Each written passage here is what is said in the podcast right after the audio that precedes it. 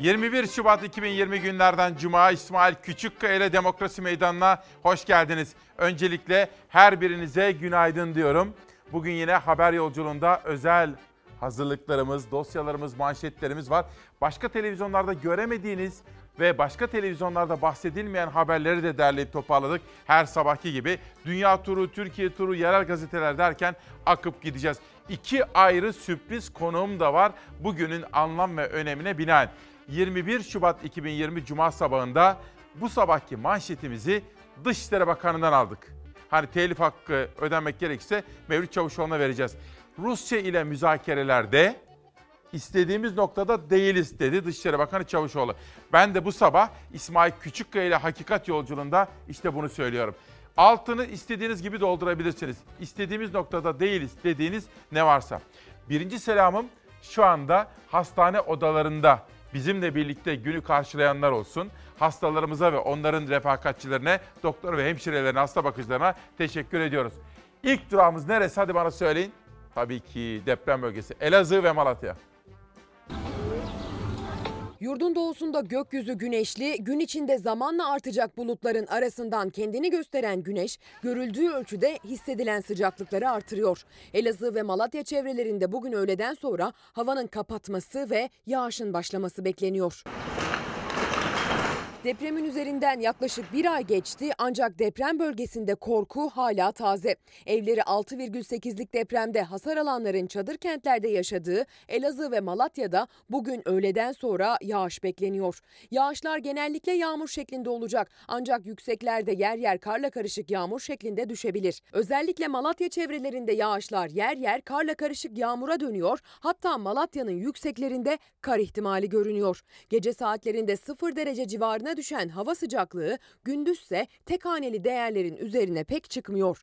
Bugün Malatya'da en yüksek sıcaklık 6, Elazığ'da ise 9 derece olacak. Hafta sonundaysa deprem bölgesinde gökyüzü çok bulutlu, aralıklarla yağış devam edecek. Cumartesi öğleden sonra Elazığ, Malatya çevrelerinde yağışlar kuvvetli sağanak yağmur şeklinde görülebilir. Öğleden sonradan cumartesi gece saatlerine kadar süren kuvvetli sağanak ihtimaline karşı tedbir alınmasında fayda var. Deprem bölgesinde pazar günü ise yağış ihtimali zayıflıyor. 21 Şubat'ta çok özel hazırlıklarım ve özel davet ettiğim konuklarım var efendim. İdlib meselesi, Amerika ile Rusya arasındaki ilişkiler ve Patriot S-400 hava savunma sistemleri. Türkiye hangisini istiyor? Amerikalılar bize verecekler mi? Uluslararası ajanslarda da çok konuşuldu, tartışıldı. Biz Amerikalılardan Patriot istiyormuşuz. Hani S-400 aldık ya hava savunma sistemleri, füzeler. Bir de şimdi Patriot istiyormuşuz fakat Milli Savunma Bakanlığı bu iddialar o kadar ayyuka çıktı ki bunu yalanlamak durumunda kaldı. Bu ve benzeri konuları konuşacağız. Saman ithalatı derken dün burada Demokrasi Meydanı'nda konuk olan Ali Ekber Yıldırım'ın sözleri üzerinden saman ithalatı ile ilgili haberleri de aktaracağım. İthalat demişken Rize. Rize'de gazeteciler vatandaşlarımıza, köylülerimize ithal çay konusunda sorular sordular. Onlar gelecek. Ona ilişkin haberler ve Rize'nin sesini de Ankara'ya duyurmamız gerekiyor efendim. Bir de İzmir'e gideceğiz. Günün en çarpıcı gelişmesi ve haberi İzmir Emniyet Müdürlüğü'nde yaşananlar. İzmir Emniyet Müdürlüğü'nde bir konferans. O konferansta dile getirilenler, akla hayale sığmayacak durumlar ve açıklamalar. Demek ki bu sabah istediğimiz noktada değiliz manşetiyle olağanüstü bir günden bizi bekliyor. O halde Serdar'dan rica ediyorum hemen manşetimizi büyüsün. Hürriyet gazetesi Almanca çıkmış bu sabah yeter artık diyor Ali Varlı imzalı bir haberle. Bu arada gurbetçilerimizi buradan sevgi ve saygıyla selamlıyorum. Almanya'daki gurbetçilerimize de başsağlığı diliyorum. Bugüne kadar onlarca kurban verdiğimiz Almanya'daki ırkçı saldırılar bitmek bilmiyor. Bu kez neo-nazi terörist Tobias Ratchen, Hanao'da 4'ü Türk 9 kişiyi katletti. İşte bugün bu konudaki gelişmeleri Almanya'dan hatta İngiltere'den uluslararası medyadan da haberleştirdik. Çok detaylı olarak sizlerle paylaşma imkanı bulacağım. Almanya Başbakanı Şansölye Merkel bu konuda neler söyledi? Almanya'da her geçen gün artan ırkçılığa karşı Alman hükümeti ne yapacak ve Ankara'dan bu konuda yükselen ses ne söylüyor ona da bakacağız. Ama haber yolculuğumuzun ikinci durağı için bir kere daha sizleri Elazığ ve Malatya yani deprem bölgesine götürmek isterim. Kimse gelip yani kontrol de etmeden orta hasar vermişler. Barbar bağırıyorlar. Diyorlar ki biz gezmişiz. İşte böyle yardım ediyoruz. Şöyle yardım. Buraya hiç kimse gelmemiş. Peki nasıl orta hasardan? Dışarıdan bakmış. Dışarıdan orta hasar demiş çıkmış gitmiş. İddia çok ciddi, bir o kadar da hayati. O iddiaya göre Elazığ'da hasar tespiti yapmak için gelen bazı ekipler evlere dışarıdan bakıp gitti. Ağır hasarlı olması gereken evlere orta ya da az hasarlı raporu verildi. Yani o evlerde yaşayanlar kaderine terk edildi. Sizin içiniz rahat mı? İşte rahat olmadığı için zaten rahat olsa insanlar gelip oturuyor. Bak bomboş ev. En ufak bir depremde biraz daha e, hasar artıyor. Sallandıkça biraz daha biraz daha açılmalar oluyor. Siz bu binada içiniz rahat yaşıyor musunuz? Yok hiç rahat yaşamıyoruz. Elazığ'da kimsenin içi rahat değil. Çünkü evlere bakılıyor, inceleniyor, hasar durumları raporlanıyor ama o raporlar da insanları ikna etmeye yetmiyor. Çünkü şu anda içinde bulunduğumuz bu eve orta hasarlı raporu verildi. Ancak işte evin durumu kolonları tamamen yarılmış durumda. Duvarları ayrılmış vaziyette. Kaç çocuğunuz var sizin? Benim üç tane. O üç çocuğu buraya getirir misiniz? Ben getirmem yok. Burası da orta hasarlı denilen bir başka bina ama binanın taşıyıcı kolonunu gösterelim. Ortadan ikiye ayrılmış. Hemen sol tarafta zaten betonu dökülmüş ve demirleri ortaya çıkmış durumda.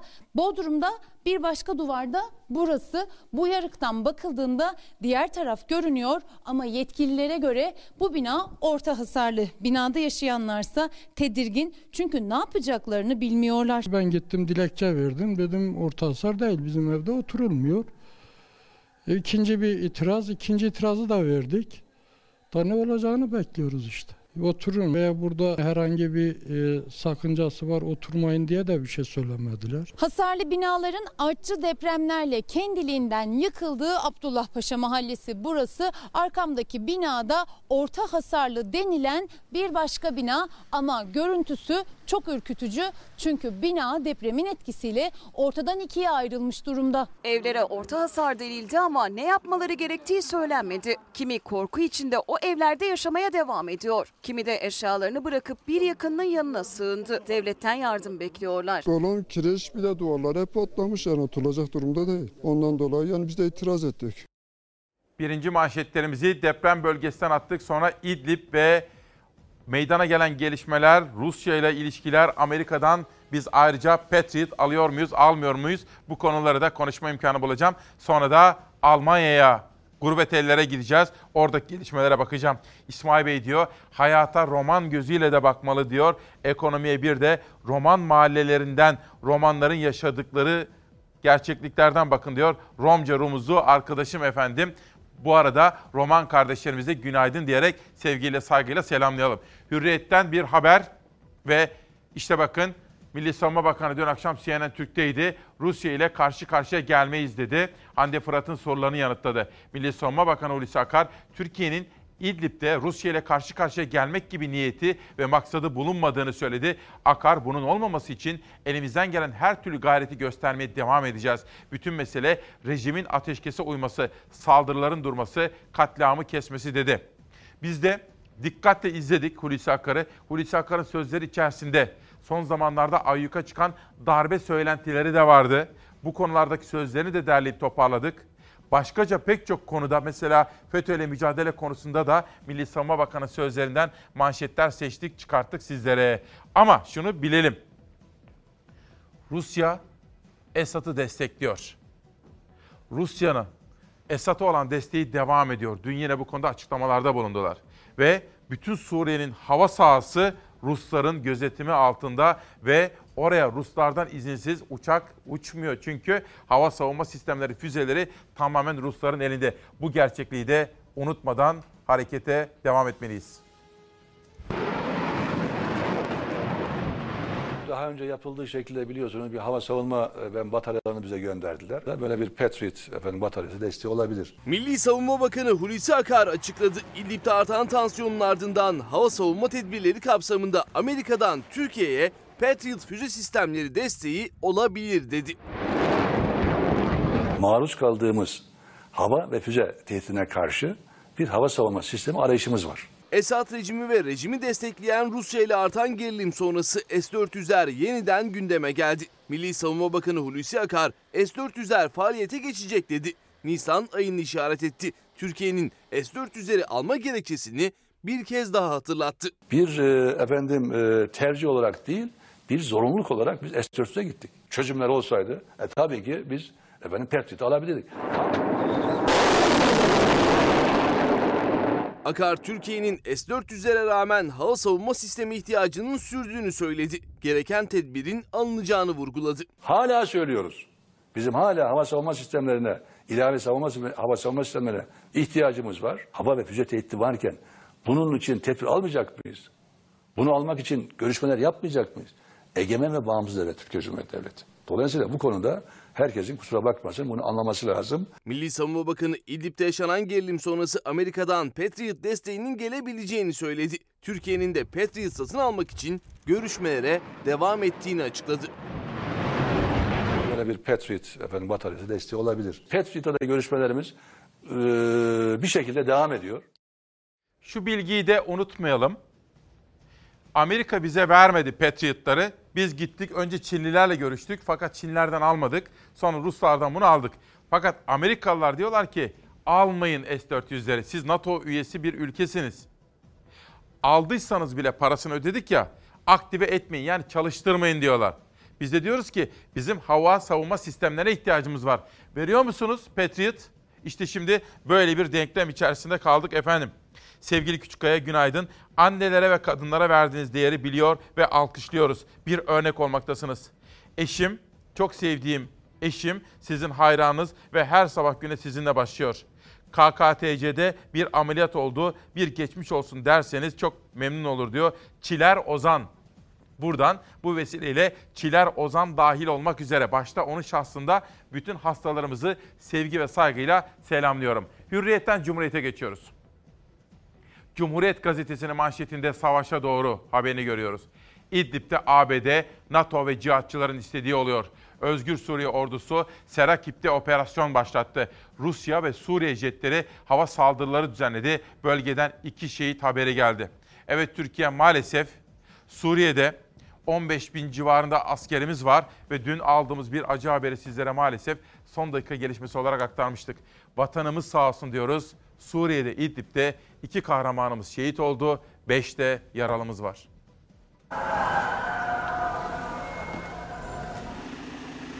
İdlib'den şehit haberi geldi, 2 Ocağa ateş düştü. Şehitlerin naaşı Hatay Reyhanlı'daki Cilve Gözü sınır kapısından yurda getirildi. Cilve Gözü Gümrük Camii'nin minaresinden sela sesleri yükseldi şehitler için. Beş askerin de yaralandığı saldırıda şehit düşen askerlerin yürek yakan haberleri İzmir ve Gaziantep'e ulaştırıldı. Suriye'nin İdlib kentinde hava saldırısı sonucu şehit düşen askerlerin acı haberleri ailelerine verildi. Şehit tankçı teğmen Ali Emre Fırıncıoğulları'nın acı haberi İzmir'deki ailesine ulaştı. Aslen Hatay Samandağlı olan aile İzmir'de yaşıyor. Şehidin amcasını ziyarete gittikleri sırada geldi acı haber. Fırıncıoğulları ailesi aldığı haberle yasa boğuldu. Şehidin amcasının evine albayrak asıldı. Şehit tankçı teğmen Ali Emre Fırıncıoğulları'nın cenazesinin ise memleketi Hatay Samandağ Dağı'nda defnedileceği öğrenildi. Bir diğer şehit tankçı sözleşmeli er Mustafa Ertürk daha 25 yaşındaydı. Ertürk'ün şehadet haberi Gaziantep'te yaşayan Hatice Osman Ertürk çiftine askeri yetkililer tarafından sağlık ekipleri eşliğinde verildi. Acı haberi alan Ertürk ailesi gözyaşlarına boğuldu. Şehidin baba ocağı al bayrakla süslendi. Evin bulunduğu sokağa taziye çadırı kuruldu. Şehit tankçı sözleşmeli er Mustafa Ertürk'ün cenazesi Gaziantep'te toprağa verilecek. Hain saldırıda yaralanan 5 askerin ise tedavileri sürüyor. Saldırıdan sonra Hatay'a getirilen askerler Hatay Devlet Hastanesi'nde tedavi altında. Onların kederli ailelerine ve yurdumuza da sabır diliyorum efendim. Tekin Uslu her sabah 7.15'ten 10'a kadar reklam dahil bizimle birliktedir. İsmail'im diyor ne zaman bitecek bu? Suriye bataklığından ne zaman çıkacağız diye soruyor. Bunu Hulusi Akar'a da sordu Hande Fırat. Milli Savunma Bakanı dedi ki ne zamanki iç savaş biter, seçimleri yaparlar, anayasayı değiştirirler ve gerçekten orada bir barış ve demokrasi olur ondan sonra çıkarız. Biz de oradaki yerimizi almış oluruz diyor Hulusi Akar'ın açıklaması böyle. Kadriye Özdemir, hayırlı yayınlar kardeşim. Askerimizi zor durumda bırakacak politikalardan uzak durmalıyız. Bu millet yurtta sulh, cihanda sulh istiyor. Ve Emet, Kütahya Emet'ten Kadir Ekmekçioğlu. İsmail Bey günaydın. Ben yurtta ve dünyada barış istiyorum. Atamızın emri böyle değil miydi diye bir mesaj atmış Kütahya'dan Emet'ten izleyenimiz. Cumhuriyet'ten aydınlığa geçiyorum. İşte İdlib gerçeği. İdlib'de çeşitli adlar altında onlarca örgüt var. İdlib'in büyük bölümünde hakim olan H. Tahrir Şam, HTŞ, El-Kaide ile bağlantılı örgütler ve Ankara'nın desteklediği gruplar. Bakın bu gazete hükümeti pek çok konuda emperyalizmle mücadelede, terörle mücadelede destekleyen bir gruba ait biliyorsunuz. Ve bu detaylara dikkatle baktığımız zaman ilginç detaylar ve nüanslar çıkıyor ortaya. Okuyalım. El-Kaide'den kopan HTŞ, 15 bin militanıyla en büyük grup. Bünyesinde binlerce sivil çalışıyor. Türkiye'nin terör örgütü kabul ettiği HTŞ, amacını şeriatın hakimiyeti ve laikliğin reddi olarak belirtiyor. El-Kaide'ye bağlı Türkistan İslam Partisi ve Hurras et Din bulunuyor. İTP içinde Sincan Uygur Özerk Bölgesi'nden getirilen Doğu Türkistan ayrılıkçıları da yer alıyor. Bu örgütlerde 6-7 bin savaşçı olduğu ifade ediliyor. En karışık cephe örgütü. En karışık cephe Ulusal Kurtuluş Cephesi diyor gazete birinci sayfasındaki manşetinde. Bünyesinde Feylak el Şam, Cem el Ahrar, Ceş el Nasr, Ahraruş Şam, Nurettin Zengi gibi onlarca örgüt yer alıyor. Bunların birçoğu yabancı istihbarat örgütlerinden destek alıyorlar. Bu grupların çoğu Ankara'nın desteklediği Özgür Suriye Ordusu, yeni adıyla Suriye Milli Ordusu ile birleştiler. Zaman zaman birbiriyle de çatışan bu örgütler Suriye'nin harekatı üzerine HTŞ ile fiili bir ittifak kurdu diyor efendim. İşte İdlib gerçeği manşeti adı altında Aydın'ın haberi böyle. Aydınlıktan geçelim Bir Gün Gazetesi'ne. Faşizme karşıyız. Almanya'da faşizm ve ırkçılık yeniden hortladı. Kahrolsun faşizm diyor Bir Gün Gazetesi'nin editörleri. Almanya'da ırkçı bir saldırgan 9 göçmeni katletti. Almanya solu bu bir sağ terördür dedi. Ve Almanya'dan yükselen bir ses, Ankara'dan yükselen bir çağrı. En son manşeti dikkatle izliyoruz. Almanya'nın Hanau kentinde meydana gelen menfur saldırıda hayatını kaybeden gurbetçi vatandaşlarımıza Allah'tan rahmet, ailelerine ve sevenlerine sabır niyaz ediyorum. Irkçı saldırgan Türklerin oturduğu iki nargile kafeye ateş açtı. Kafedeki saldırıda 5'i Türk, 9 kişi hayatını kaybetti. Korkunç saldırıya Türkiye ve Almanya'dan tepki yağdı. Rassismus ist ein Gift. Irkçılık bir zehirdir, nefret bir zehirdir ve bu zehir toplumumuzda mevcut. Almanya'nın Frankfurt şehrine bağlı Türklerin de yaşadığı Hanova kenti ırkçı bir saldırıyla sarsıldı. Aşırı sağ görüşlü saldırgan elindeki silahla bir nargile kafeye girdi. İçeride oturanlara rastgele ateş açtı. Baktık bayağı bir sesler falan geliyor. Ee, yaralılar falan diye bağırdılar. Ölü var dediler falan. İçeride tanıdığımız aile dostlarımız var. Onları kaybettik. Saldırgan daha sonra meydandaki bir nargile kafeye hedef aldı. İki saldırıda 5'i Türk, 9 kişi hayatını kaybetti. 6 kişi de yaralandı. Olayı aydınlatmak için Alman makamlarının azami çaba göstermesini bekliyoruz. Irkçılık kolektif bir kanserdir. Saldırgan olay yerinden aracıyla kaçtı. Polis 7 saatlik aramanın ardından saldırganın evini tespit etti. Eve baskın düzenlendi. Burada saldırgan ve annesi ölü olarak bulundu. Saldırganın annesini vurduktan sonra kendisini öldürdüğü bildirildi. Olayın ardından federal savcılık soruşturma başlattı. Saldırının ırkçı motifler taşıdığı açıklandı. Alman makamlarının saldırıyı tüm boyutlarıyla aydınlatmak için gereken her türlü çabayı göstereceğine inanıyorum.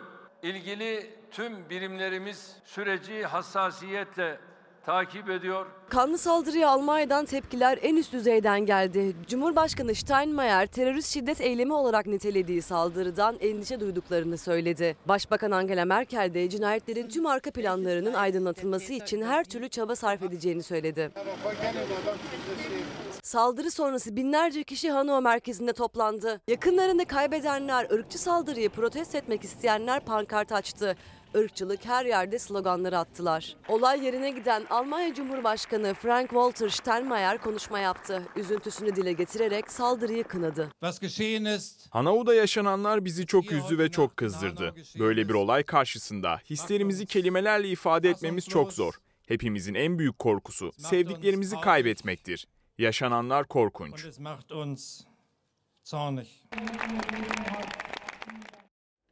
Gurbetçilerimizi sevgi ve saygıyla, hasretlik duygularıyla selamlıyoruz efendim. İzmir'den bir polis emeklisi Mehmet Bektur. Sevgili Küçükkaya günaydın. Bankadan alınan maaş promosyonları dört gözle bekliyoruz. Mart ayı geldi hala sonuçlanmadı. Lütfen sesimizi duyurun diyor. Emekliler bankalardan gelecek promosyonla ilgili beklentilerini dile getiriyorlar. Bir günden bir haber daha gelsin. İşsiz duaya sarıldı. İş bulma duası Google'da en çok arananlar listesine girdi. Hükümetten umudunu kesen işsizlerin çıkış yolu dua oldu. Google'da iş bulma duası aramaları artıyor. YouTube'da ise iş garantili olduğu iddia edilen dualar milyonlarca kez izleniyor. Ozan Gündoğdu çok dikkat çekici bir haber analiz yapmış ve grafiklerle de işsizliğin gelmiş olduğu noktayı gözler önüne seriyor efendim. Öyle değil mi? Gerçekten de bunu şu anda bizi izleyen işsizler veya evladı okulları bitirip de iş bulamayanlar, anneler, babalar bizi çok iyi anlayacaklardır. Sıradaki haber yolculuğumuz için sizleri Samsun'a götüreceğim. Samsun'da bir bina. Daha yeni yapılmış 3 yıl önce. 9 katlı bir bina. Evinizi almışsınız. Borcunuz, harcınız var. Bankaya kredi ödüyorsunuz. Bakın 3 yıl önce bitmiş. Fakat bina için yıkım kararı gelince siz evden çıkacaksınız.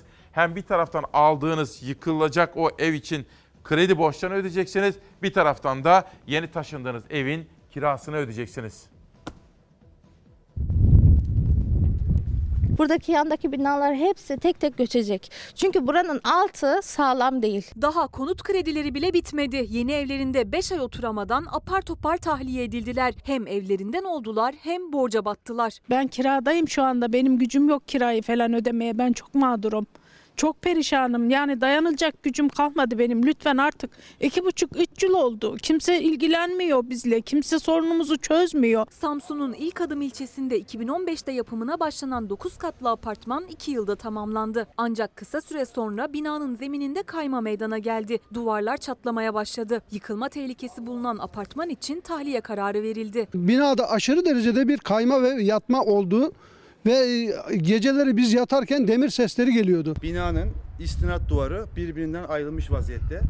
Ee, 15-20 santim civarında bir aşağı doğru yan yatmış durumda.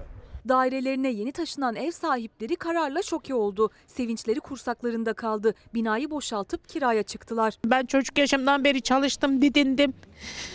Yani bir evim olsun diye artık o da elimden gitti. Ev sahipleri dava açtı. Aradan 3 yıl geçti ama ödedikleri paraları hala geri alamadılar. Bir yandan da kira ödeyip arta kalan kredi borçlarını kapatmaya çalıştılar. İki buçuk senedir hem kira ödemekteyim hem de kredi ödemekteyim. Çok sıkıntılarım var.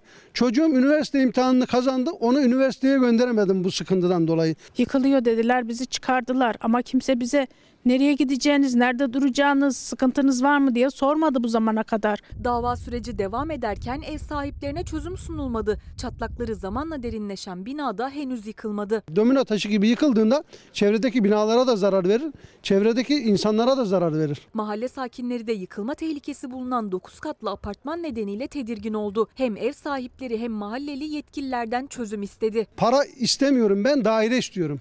Çünkü benim başımı sokacak bir dairem yok. Burası en azından beşlik bir depremde bile beşlik ki o kadar çok büyük bir deprem olmasına gerek yok. Şurada bakın bina devam ediyor. Aşağıya müteahhitler yeniden binalar yapıyorlar. Bunların hepsi tek tek göçecek. İyi ki Türkiye'de Fox var da iyi ki sizin sesinizi Ankaralara duyurabiliyoruz. Sıklıkla duyduğum bu temenniler. İşte onlardan biri Hatice Hanım'dan gelmiş. Bir başkası Yasin Hakan Karagözlü de memlekete milliyetçilik şapkasıyla baktığını, vatanını, milletini çok sevdiğini söylüyor efendim. Ve bu arada hastalarımız demiştik ya sizlere Çınla Uçar. O da bugün saat 8'de ameliyata girecekmiş. Ameliyata girmeden evvel bizimle birlikte moral arıyormuş. Bugün çok deneyimli bir gazeteci yazar, bir meslek büyüğüm. Deniz Baykal'ı ziyarete gitmiş. Ankara'da Hacettepe civarında biliyorsunuz Oran vardır. Oradaki evine gitmişler. Oraya mı gitmiş yoksa Angora'ya mı gitmiş? Yazının detayında vardı. Bir daha bakacağım size ama muhtemelen Angora'daki evine gitmiştir. Orada eşi ve başkaca sürpriz konuklarla birlikte Deniz Baykal'la tam sayfalık bir röportaj yapmışlar. Sizlere anlatacağım. Oradan seçtim manşetleri. Deniz Baykal'ın vermiş olduğu mesajları o deneyimli gazeteci yazarın sütunundan sizlere aktaracağım efendim. Bir günden bir haber daha gelsin sonra pencere açacağız. Kavala hapiste hukuk askıda. Osman Kavala hakkında tahliye kararı sonrası gerçekleşen tutuklama hukuk sisteminin geldiği noktayı bir kez daha gösterdi. Gezi davasında hakkında beraat kararı verilen iş insanı Osman Kavala'nın aynı gün içinde 15 Temmuz darbe girişimiyle ilgili yürütülen ikinci bir dava kapsamında yeniden tutuklanması yargının iktidar bağımlılığını tekrar gözler önüne serdi. Yarsav'dan Talman bu ülkede hukuk vardır demek çok zorlaştı derken Profesör Doktor Günday ise hukuk adına utanıyorum diye konuştu. Dün dün fizik tedaviye gittim sizlerle buluştuktan sonra. Çıktım telefonuma baktım Turgut Kazan aramış. Aradım. Nasılsınız dedim. Türkiye'den daha iyiyim dedi. Nedir dedim. Adalet kalmadı İsmail'im dedi. Bunu söyleyen baro başkanlığı yapmış bir isim. Duayen bir isim. Ömrünün bilmiyorum 70 mi 80 yaşında mı dinçtir ama tecrübeli bir duayen. Diyor ki bu Osman Kavala meselesini anlatayım sana. 20 dakika anlattı. Elimde kalemler notlar aldım. Hak, hukuk, adalet kavramları diyoruz. Türkiye'ye bu kavramları sorgulatma hakkı kimseye verilmemeli diyor. Başkaca söyledikleri de var. Çok sert konuştu. Ama onları ben burada ifade edemem bir televizyon ekranında. Ama şu kadarını söyleyeyim. Osman Kavala davasıyla ilgili olarak Turgut Kazan'ın vermiş olduğu bilgiler, yapmış olduğu analizler ülkedeki hak, hukuk, adalet kavramları konusunda çok kaygılı olduğunu gözler önüne seriyor. Bir de size güzel bir haber vermek isterim. Sevindiğim, oh dediğim. Hani biz her sabah, 7 yıldır her sabah ne yapıyoruz? Ülkenin gerçeklerini konuşuyoruz. Hastalarımızla konuşuyoruz. Kadın erkek eşitliğini, kadının siyasetteki rolünü güçlendirmeyi konuşuyoruz ya. Başka engelli kardeşlerimizi, özel çocuklarımızı bir de kitap diyoruz ya. Buna ilişkin güzel bir haber, sevindiğim bir haber. Ama önce 12 Mart'ın balyozu Tanju Cılızoğlu'ndan gelen bir kitap. 12 Mart'ta dön, dönük bir kitap. Ve Ömer Ünal, Yeşim Taşı Efsanesi, Karanlık Dünyaya Yolculuk isimli kitabı. Neden bu saatte kitap tanıttığımı şimdi anlayacaksınız. Ve Rıfat Kalakoğlu güzel bir şeyler söyle. Ben artık yokum diyor. Ben şimdi size güzel bir şeyler söyleyeyim. Türkiye'nin en büyük kütüphanesi açıldı. Şu anda çok önemli bir millet kütüphanemizin açılışı için huzurunda toplandık. Ellerimizi sana açtık, dua ediyoruz. Dualarımızı kabul eyle Allah'ım. Türkiye'nin en büyük kütüphanesi Cumhurbaşkanlığı Külliyesi'nde Diyanet İşleri Başkanı'nın okuttuğu dualarla açıldı. Çayını, kahvesini, simit, kek onları yesin içsin. Ücretsiz. Para yok. Açılış töreninde Cumhurbaşkanı Erdoğan'a Özbekistan Cumhurbaşkanı Şevket Mirziyev de eşlik etti. İttifak ortağı MHP lideri Bahçeli de Millet Kütüphanesi'nin kurdelesini birlikte kestiler. Bismillahirrahmanirrahim. Devlet yönetim merkezi olarak tasarladığımız bu külliyede mutlaka medeniyetimiz ve ülkemize yakışır bir kütüphanenin de yer almasını istedim. 125 bin metrekare kapalı alana sahip kütüphane Selçuklu, Osmanlı ve modern mimariden esinlenerek tasarlandı. 200 binden fazla koleksiyon kitabının bulunduğu salonsa 16 Türk Devleti'ni temsilen 16 kolonlu Cihan Nüma Salonu. Çok çok önemli. Alak suresinin o kalemle yazmayı öğretendir. İnsana bilmediğini öğretendir ayetleri yazıyor. 134 dilde yüzden fazla ülkeden kitap var Millet Kütüphanesi'nde. 4 milyon adet basılı esere ayrıca 120 milyon makale ve rapor yanında 550 bin elektronik kitapla gerçekten önemli bir seviyeye ulaşmıştır. Buraya bağışta bulunmaya davet ediyorum. Kitap dilencisi olarak eğer beni kabul ediyorsanız ben bunu kabul ederim. 5000 kişiye ev sahipliği yapacak. 7 gün 24 saat açık olacak. Kütüphaneden yararlanmak isteyenler E-Devlet üzerinden üye olabilecek. Kütüphanemize yeni kimlik kartları sistemi okutularak doğrudan giriş yapılacak. Cumhurbaşkanı Erdoğan külliyedeki kütüphanenin bir benzerinin de İstanbul'a yapılacağını duyurdu. İstanbul'u kıskandıracak bir kütüphane olacak. Ama İstanbullular da üzülmesin. İnşallah Rami Kışlası'na inşa ettiğimiz muhteşem kütüphaneyi de inşallah yakında milletimizin hizmetine sunacağız. Leyla Tatar da kadın erkek eşitliği konusunda istediğimiz noktada değiliz diyor. Çetin, Diyarbakır'dan bir arkadaşım. İsmail Bey merhaba. Ben Diyarbakır'da yaşıyorum. Üç çocuğum var. İş kura gidiyorum, iş bulamıyorum. Rüşvet vermeden hiçbir yere işe giremiyorsunuz. Biliyorsunuz bundan bir ay ya da bir buçuk ay kadar önce AK Partili önemli bir isim Diyarbakır'dan böyle açıklamalarda bulunmuştu. Tarifesi var. DSE'ye girmek için şu kadar, karayollarına girmek için bu kadar demişti hatırlıyor musunuz? Ne oldu acaba? Bir soruşturma açıldı mı? Acaba o AK Partili önemli isme sordular mı? Kim rüşvet istiyor diye. Bakın Çetin arkadaşım Diyarbakır'dan yazıyor. Çetin 92 59 05 34 rumuzlu arkadaşım. 3 çocuğum var Diyarbakırlıyım işim yok. Rüşvet vermeden işe giremiyorsun diyor. Ve geçelim Pencere gazetesine. İdlib'den yine acı haber geldi. İki şehit az evvel sizlere aktarmış olduğum kahramanlarımızın şehadetiyle ilgili iki haber ve ayrıca 5 askerimizin de yaralı olduğu detayını da size aktaralım. Ve bugünkü manşetimizi nereden aldım? İstediğimiz noktada değiliz. Dün TRT'de izledim kendisini sonra ajanslarda okudum. Dışişleri Bakanı Çavuşoğlu konuşuyordu. Rusya ile müzakerelerin yani görüşmelerin devam ettiğini ancak istediğimiz noktada değiliz diyerek durumu özetlediğini biliyorum. Dolayısıyla manşeti oradan aldık. Rusya ile istediğimiz noktada değiliz.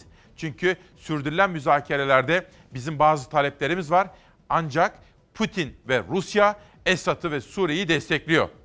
Ve Suriye'nin bütün hava savunma sistemleri de Rusya'nın elinde. Yani Ruslardan izin almadan Suriye'nin üzerinde uçak uçurmak mümkün değil efendim. Bir sonraki manşete geçelim. Pencere gazetesindeyim. Pencerede Yavuz Ohan ve arkadaşlarının çıkarttıkları bir gazete. Rusya'nın tonu sertleşti. Okuyalım. Suriye'de çeşitli muhalif örgütlerin İdlib'in güneyindeki Suriye ordusunun kontrolündeki topraklara operasyon başlatmasından sonra Kremlin'den yani Rusya yönetiminden peş peşe açıklamalar geldi. Rusya Savunma Bakanlığı, Rusya Hava Kuvvetleri'nin İdlib'de Suriye hükümetinin savunmalarını aşan militanları vurduğunu duyurdu. Aynı açıklamada Türkiye, Suriye hükümet güçleriyle çatışan militanlara topçu desteği sağlıyor ifadelerini kullandı efendim. Ve bütün bu tartışmalar olurken hatta General Ahmet Yavuz, emekli general, FETÖ mağduruydu. Dün bir tweet'i vardı. Birinci Dünya Savaşı'nda gibi hissediyorum kendimi. Her an bir kıvılcım bir dünya savaşına yol açabilir. Böyle kaygılarını dile getiriyordu Ahmet Yavuz Paşa efendim. Onun da altını çizelim. Dünyadaki gelişmeler, dünyada böylesi hiç olmamış. Bir gemi rotasında ilerlemekte. Fakat fırtına, batma tehlikesi var. Ve acil kurtarma ekipleri o gemiye ulaşıyorlar. O gemideki herkesi, mürettebatı tahliye ediyorlar. Fakat gemi ortada kalıyor. Gemi bir yıldır ortada yok. O fırtınadan bu fırtınaya, o sulardan bu sulara bir yıldır devam ediyordu. Bir yıl önce kayboldu. En son Afrika açıklarında görülen mürettebatsız gemi Atlantik'te sürüklendi. Hayalet gemi İrlanda'da ortaya çıktı. Yunanistan'dan Haiti'ye gitmek üzere bir yıl önce yola çıktı Tanzanya bandıralı gemi. Teknik bir sorun yaşandı. 10 kişilik mürettebat su ve yemek sorunu yaşarken 20 gün sonra kurtarıldı. Gemi ise Bermuda açıklarında terk edildi. İşte o günden beri Atlantik'te sürüklenen gemi İngiltere'ye vuran deniz kasırgası sonrası İrlanda'da karaya oturdu. 77 metre uzunluğundaki gemi İrlanda'nın güneybatısında yer alan Cork City yakınlarında kayalara takıldı. Gemi enkazından yayılan bir kirlilik tespit edilmedi ama petrol ya da diğer kimyevi maddelere karşı önlemler alındı. Kıyı güvenliği alt ismindeki kargo gemisinin enkazına yaklaşılmaması konusunda uyarıda bulundu. Şimdi kız çocuklarımızla ilgili Ayşe Hanım'dan da mesaj gelmiş. Çok teşekkür ediyorum. 10 lira bağışta bulunmuş. O kadar kıymetli ki Ayşe Hanım. Bugün Çağdaş Yaşamı Destekleme Derneği'nin doğum günü. Türkan Saylan hocamızı onun FETÖ ile mücadeledeki öngörüsünü, cüzzamla mücadeledeki savaşındaki müthiş fedakarlıklarını konuşacağız. Çağdaş Yaşamı Destekleme Derneği Başkanı Ayşe Yüksel hocamız buraya geliyor. Tam da böyle bir günde gururla duyurmak isterim. İstanbul Maratonu'nda Çağdaş Yaşamı Destekleme Derneği için koşmuştum. 220 bin lira toplamıştık kız çocuklarımız için. Bu defa Türk Eğitim Vakfı ve Mustafa Koç burs fonu için Karolin Koç Hanım'la birlikte ortak bir girişimde bulunduk efendim. Şu anda da bağış kampanyası devam ediyor. Instagram'a girerseniz bakın göstereyim. Memnuniyetle ifade etmek isterim ki çok güzel gidiyor her şey. Kız çocuklarımız okusun diye. Instagram'a giriyorsanız bakın benim profilimin altında şurada bir link var. Bu linke tıkladığınız zaman online bağış diyor. 1 lira, 5 lira, 10 lira. Miktarı hiç önemli değil. Şu anda katılım yoğun bir şekilde devam ediyor. Antalya Maratonu'nda koşacağız iki hafta sonra. Kız çocuklarımız okusun diye. Çünkü biliyoruz ki kız çocuklarımız okursa Türkiye pırıl pırıl olur, aydınlık geleceğe ulaşabilir. Pencereden sonra sözcüye geldi sıra. Cemil Çiçek de konuşmuş Saygı Öztürk. Cemil Çiçek siyasi ayak tartışmasını böyle değerlendirdi. FETÖ tek ayaklı değil 40 ayaklı zındık örgüt.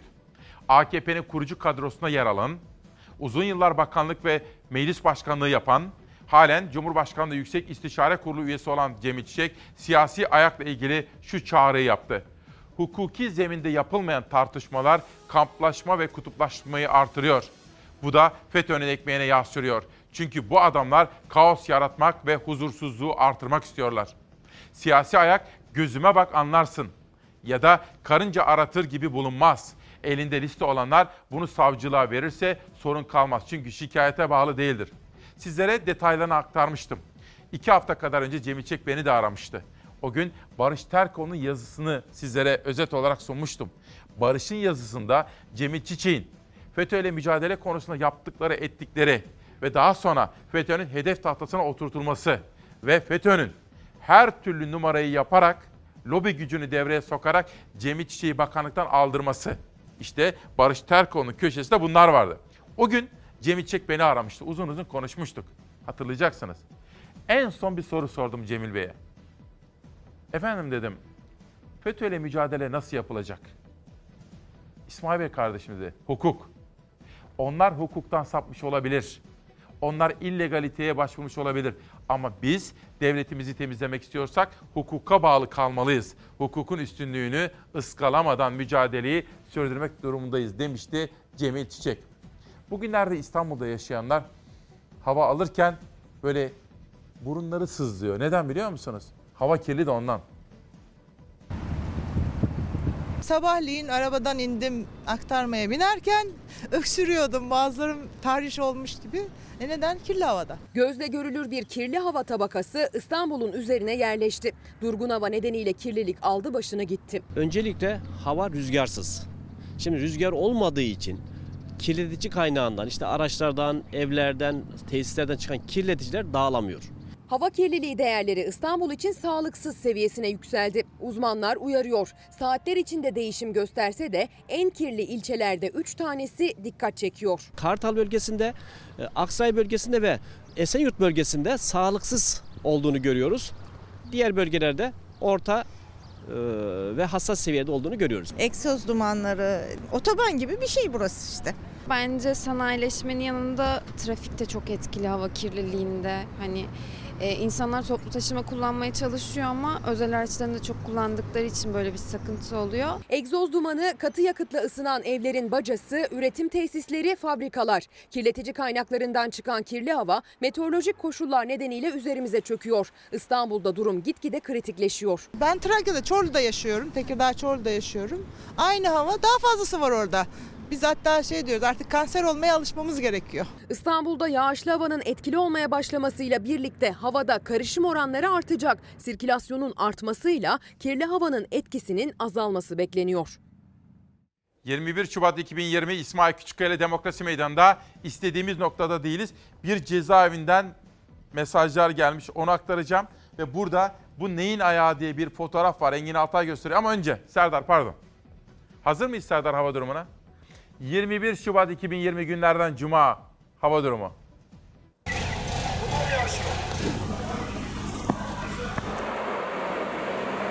Yurdun doğusu kara gömüldü. Hakkari'den gelen görüntülerde kar altında kalmış ilçeler şaşırttı. Çukurca karayoluna ise çığ düştü. Günlerdir devam eden kar yağışına bir de dünkü yoğun kar ve tipi ilave oldu. Hakkari Çukurca Karayolu'nun iki farklı noktasına çığ düştü.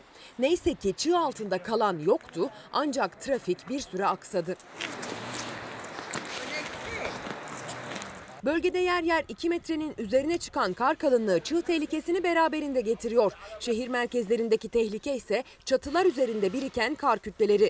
Sık sık kazalar yaşanıyor. Ay bismillah. Ay ay ay. Ay. Bölgede gece saatlerinde sıcaklıklarsa eksi 15 derecelere kadar düşüyor. Hal böyle olunca dağ taş buz tutuyor. Yüksekova ilçesinde Dilimli Barajı gölü de tamamen buza kesti. Göl yüzeyindeki buz kalınlığı 20 santimetreye ulaştı. Sadece Hakkari'de değil tüm doğu illerde ve iç kesimlerde buzlanma ve don etkisi sürüyor. Geceden sabaha aşırı soğuklar asfaltta ve toprakta da dona sebep oluyor. Kazalar peşi sıra geliyor. Bugün ve hafta sonunda da yurdun iç ve doğu kesimlerinde yaşanabilecek buzlanma ve don ihtimaline karşı dikkatli olunmalı. Bugün yurdun batısında öğle saatlerine kadar yağmur var. Marmara bölgesinde batıdan doğuya yağış bölgeyi terk edecek. İstanbul akşam saatlerine kadar aralıklarla yağmurlu olacak. İç kesimlerde ise yağış gün boyu sürecek. Bugün Akdeniz bölgesindeki yağışlarsa kuvvetli sağanak yağmur şeklinde düşebilir. Akdeniz bölgesinin kıyı kesimlerinde su baskını ve taşkın ihtimaline hazırlıklı olmakta fayda var. Sıcaklıklarsa yurt genelinde düşüşte. Bugün ve cumartesi günü batı ve iç kesimlerden başlayarak soğuk hava yurdu etkisi altına alacak. Soğuk hava zamanla Marmara, Ege, Karadeniz ve İç Anadolu bölgesinde sıcaklıkları düşürecek. Öte yandan bugün Marmara bölgesinde kuvvetli rüzgara da dikkat etmeli.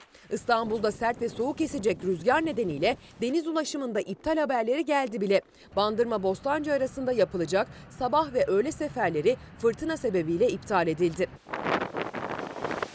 Cumartesi ve pazar günlerinde ise yurt genelinde hava kapalı ve soğuk olacak. Cumartesi Ege'de yağışlar önemli ölçüde hafifleyecek. İç ve doğu kesimlerde ise yağış sürüyor. İç Anadolu'da yükseklerde, doğudaysa bölge genelinde yağışlar kar şeklinde düşebilir.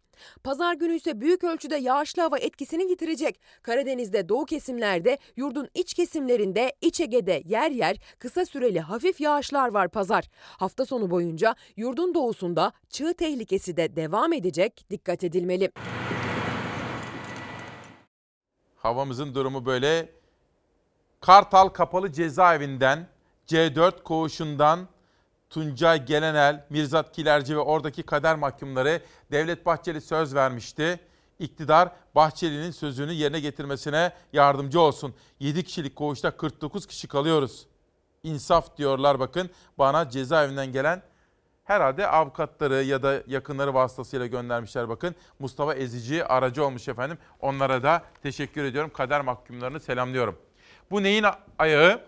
CHP'li Engin Altay, Osman Kavala için George Soros'un Türkiye ayağı diyen iktidara yanıt verdi. AKP'li önemli isimlerin Soros'la fotoğrafını göstererek bu neyin ayağı diye sordu. Gösterdi fotoğrafta ne var? Erdoğan ama ne kadar eski bir fotoğraf bakar mısınız? Hemen yanında Ömer Çelik'le Egemen Bağış da var. George Soros var. CHP Grup Başkan Vekili Engin Altay bu fotoğrafı göstermiş ve bu neyin ayağı diye bir soru sormuş.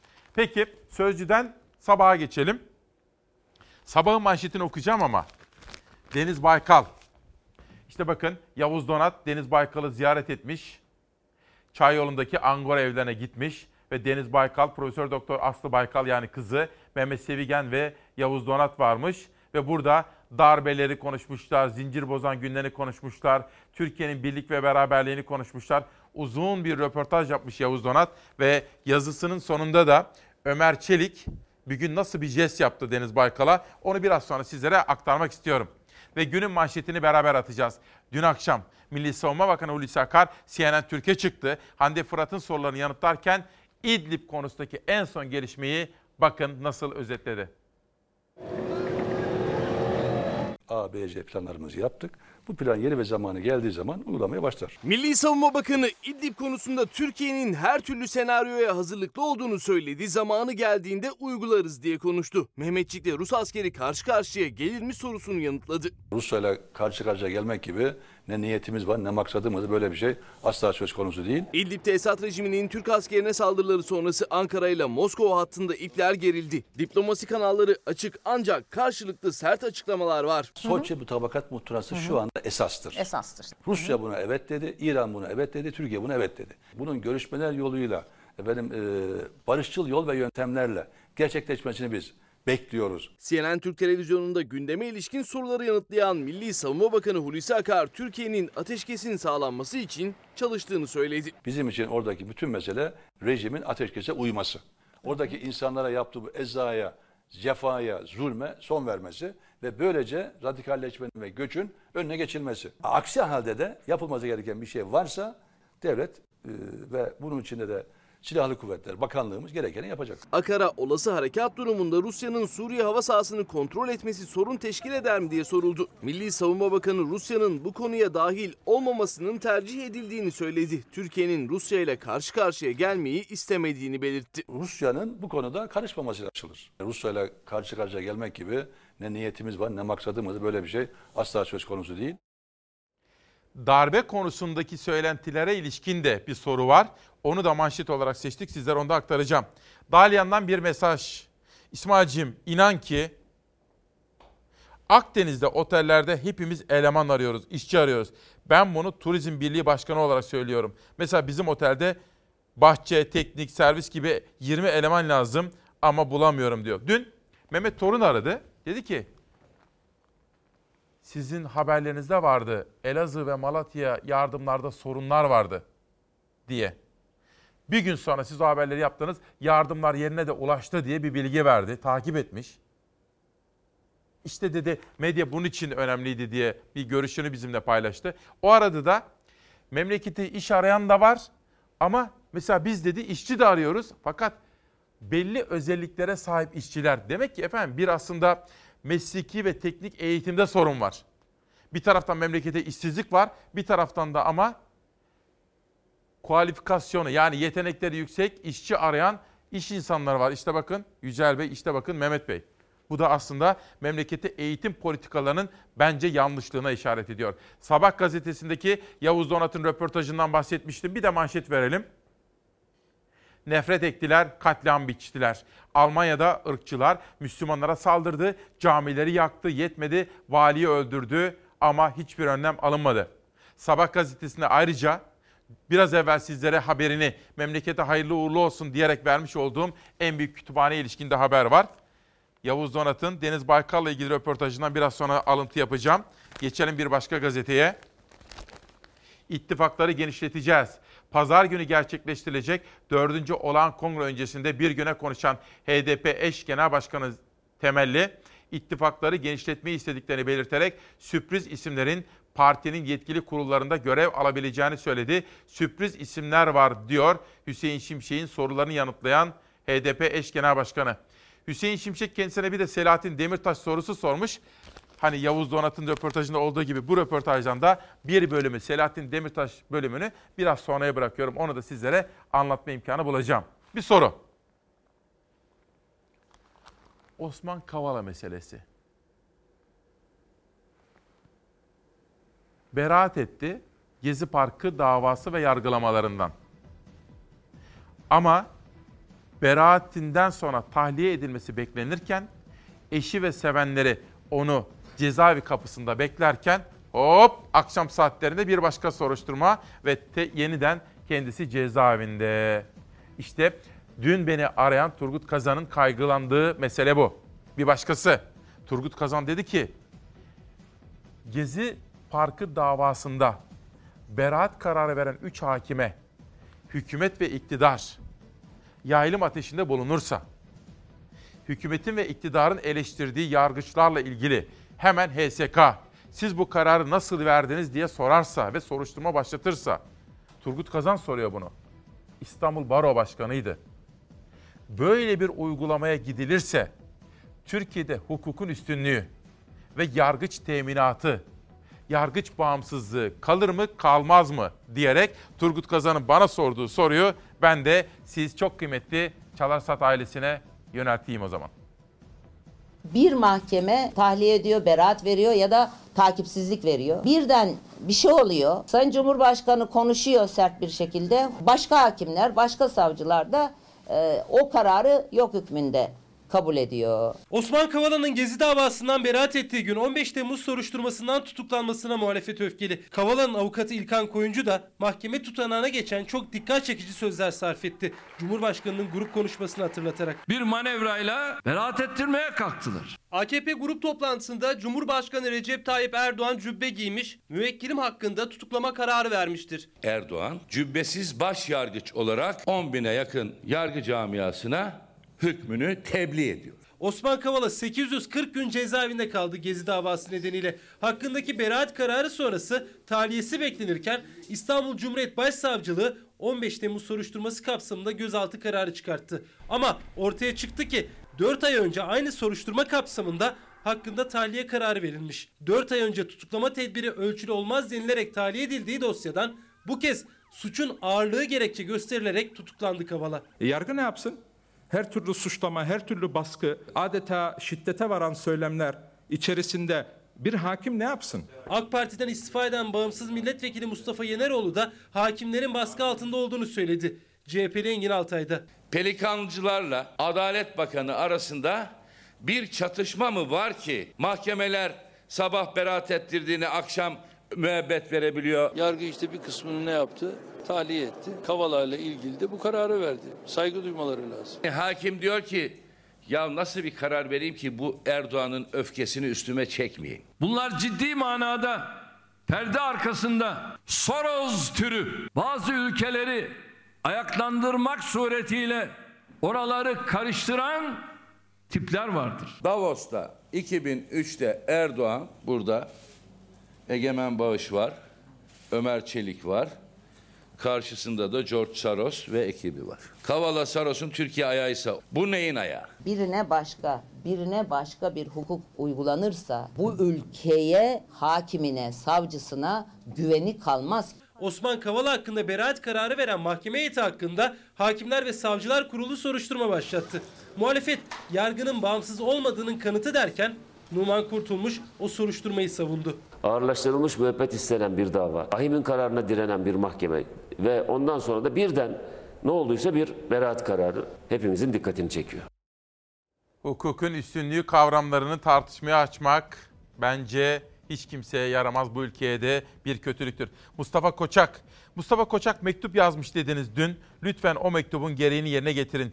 28 yaşında bir genç adil yargılanma hakkı için 234 gündür ölüm orucunda diyor Mustafa Koçak. Abdurrahim Sapan ve ailesi de sizlere hayırlı huzurlu bir cuma günü diliyor efendim. Ve Yavuz Donat'ın röportaj yaptığı Deniz Baykal, Ömer Çelik'in bir gün kendilerinde bir yemek sırasında şarap ikram ettiğini ve yan masadan hani derler ya yan masadan yolladı diyorlar ya bunu anlatmışlar. Yavuz Donat da bugün bunu köşesine aktarmış. Ömer Çelik biliyorsunuz AK Parti'nin önemli isimlerinden bir tanesi. Bir gün gittikleri restoranda Deniz Baykal ve ailesini görünce yanında kim varmış? Masada 3 kişi Deniz Bey, Aslı Aydın Taşbaş ve biz diyor. Ve Ömer Çelik onlara şarap göndermiş bir şişe efendim. Bu da bugünün Sabah gazetesinin birinci sayfasında yara. Sabah gazetesinde Yavuz Donat köşesinde. Ve Bir Gün gazetesinde Hüseyin Şimşek, HDP eş genel başkanı temelliyle bir röportaj yapmış. Selahattin Demirtaş biliyorsunuz Edirne Kapalı Cezaevinde. Diyor ki, Selahattin Demirtaş ile HDP arasında bir ayrım yok. Bunu Demirtaş da ifade etti. Aramızda sorun olsun diye çaba sarf edenler var. Hem Demirtaş'a hem partimize hem de halkımıza bunun hiçbir yararı yok. Türkiye'de demokrasi ve barış mücadelesine de engel oluyor bu tartışmalar. Demirtaş ile HDP arasında su sızmaz. HDP'ye en büyük katkıyı veren de Demirtaş'tır diyor HDP eş genel başkanı. Neden bu röportajı yapmışlar? Pazar günü HDP'nin kongresi varmış. O nedenle bir günde böyle bir röportaj yer almış. Geçelim sosyal medya manşetlerine. Gürsel Tekin. Osman Kavala ve Selahattin Demirtaş davalarında yaşananlar ortada bir yargı erki kalmadığını gösteriyor. Sarayda bir tane adam karar veriyor, mahkeme salonundaki bir adam uyguluyor. Böyle bir sisteme yargı sistemi denmez. Türkiye'de AKP adaleti ve yargı sistemini öldürdü diyor efendim. Gürsel Tekin, CHP'li. Erinç Sakan, beraat kararı veren mahkeme heyeti hakkında soruşturma izni verilmesi, ülkenin karış karış toprağında adaleti tesis etmek üzere görev yapan her hakimin vicdanına konulmak istenen ipotek ve tüm yargı mensuplarına verilmiş cüretkar bir gözdağıdır. Ankara Barosu HSK'ya tepki gösteriyor hakimlerle ilgili soruşturma açtığı için. Davutoğlu'ndan Kavala yorumu hukuki bir süreçte bir karar alınmış. Aynı gece daha önce yapılmayan bir hukuki işlem yapılıp aynı kişi gözaltına alınıyor. Eğer o suç var idiyse daha önce yapmalıydınız bunu. Ama suçsuzsa bir dakika bile hapiste tutulması zulümdür diyor. Gelecek Partisi lideri Ahmet Davutoğlu Kavala ile ilgili bakın neler söylüyor. Hakimle davalı arasını. Hakim davalı ve davacı arasında nötrdür. Hiçbir şekilde ona müdahil olunamaz. Bir hakim davalı ve davacı önüne geldiğinde bu bana yakın, bu bana karşı dediğinde adalet biter. Son dönemde yaşadıklarımız işte Gezi olayı, geçen dava, Gezi davası bağlamında yaşadığımız Gezi'de şunu yorumlarsınız, bunu yorumlarsınız. Sorarsanız ben size Gezi ile ilgili kanaatlerimi de açıkça beyan ederim. Ama benim kabul edemeyeceğim şey şudur. Hukuki bir süreçte bir karar alınmış, aynı gece daha önce yapılmayan bir başka hukuki işlem yapılıp aynı kişi gözaltına alınıyor. Eğer o suç var idiyse daha önce daha önce yapmalıydınız bunu. Ya da en büyük e, suçlamalarla rahip Bronson suçlandı. Olabilecek en ağır suçlamalarla bir gün bırakıldı. Hayır. Yabancı, yerli, Türk ya ecnebi fark etmez. Bir adam suçluysa kim ne derse desin Trump değil bütün dünya gelse bırakmayacaksınız. Ama suçsuzsa bir dakika bile hapiste tutulması zulümdür. Gelecek Partisi liderinin de açıklamaları böyleydi. Oradan geçelim.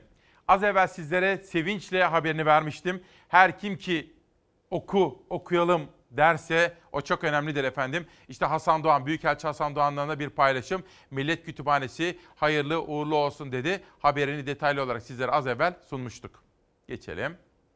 İsmail Saymaz, Milli Gazete'den Erdoğan'a FETÖ'nün bu ülkede anlaşamadığı tek lider Erbakan hocamızdır diyorsunuz. Hocamızın anlaşamadıklarıyla siz neden anlaştınız? Erbakan hocamızdan nefret eden biri nasıl olur da sizin iktidarınız döneminde büyük iltifatlara ve imkanlara mazhar olur diyor Mustafa Kurdaş'ın başyazısı Milli Gazete'den İsmail Saymaz'a böyle ilham vermiş. Hazine ve Maliye Bakanı Berat Albayrak kriz sevdalarını hüsrana uğrattık diyor. Ekonomideki meydana gelen gelişmelerin olumlu taraflarını paylaşıyor taraftarlarıyla ve kamuoyuyla. İzmir Emniyet Müdürlüğü'nün seminerinden hayvan ve çevre konularına duyarlı olanlar terörist olmaya yatkın. Dün sosyal medyada en çok konuşulan konu buydu. Çok tepki gösterdiler insanlar. Biz bunun haberini yapıyoruz biraz sonra detaylı olarak sizlere sunacağız. Tekrar okumak istiyorum. Hani duyduklarınıza inanamayabilirsiniz. İzmir Emniyet Müdürlüğü'nün seminerinden hayvan ve çevre konularına duyarlı olanlar terörist olmaya yatkın diyor. Sosyal medyada kıyamet koptu efendim. Türkiye Kadın Dernekleri Federasyonu da bakanın bir paylaşımını koymuş. Türkiye Büyük Millet Meclisi Kadın Erkek Fırsat Eşitliği Komisyon Başkanı Canan Kalsın İstanbul Sözleşmesi ile ilgili konuştu. Yıl 2020 neyi tartışıyoruz deyince Türkiye Kadın Dernekleri Federasyonu da aynen demiş ve Canan Kalsın'ı alkışlamış. Hülya Koçyiğit, Türkiye'de kadınların ulaştığı nokta memnuniyet verici demiş. Hülya Koçyiğit'in bu sözleri de Sol Haber'de manşet olmuş efendim sosyal medya paylaşımında. Nereye gitsem vatandaşım dertli, nereye gitsem vatandaşım mağdur diyen İyi Parti lideri de geçen hafta Bursa ve köylerinde, ilçelerinde esnafla buluşmuştu. Bu kez Trakya'ya gitmişti efendim. Trakya'da da esnafla görüştü. Bir de az evvel manşet vardı. FETÖ'nün siyasi ayağı tartışması izliyoruz. İnsan bu şahsın evinin ve cüzdanının en gizli köşesinde bir dolarlık bir banknot saklayıp saklamadığını da merak etmiyor değil. Bu soruyu bana soran kişi Merkez Bankası'ndan Türkiye Olimpiyatları için özel para bastıran kişi. Ahlak var mı? Cumhurbaşkanının 1 dolar suçlamasına karşı AK Parti döneminde Türkçe olimpiyatlarına özel basılan 1 liraları hatırlattı Kılıçdaroğlu. Siyasi ayak tartışması sürüyor. FETÖ'yle gerçek anlamda amansız bir savaşa tutuşan tektir 2010 itibariyle o da biziz. Fethullah Gülen'le yüz yüze görüşen tek siyasi aktör Recep Tayyip Erdoğan'dır. FETÖ'nün güçlenmesinde herkesin payı olabilir.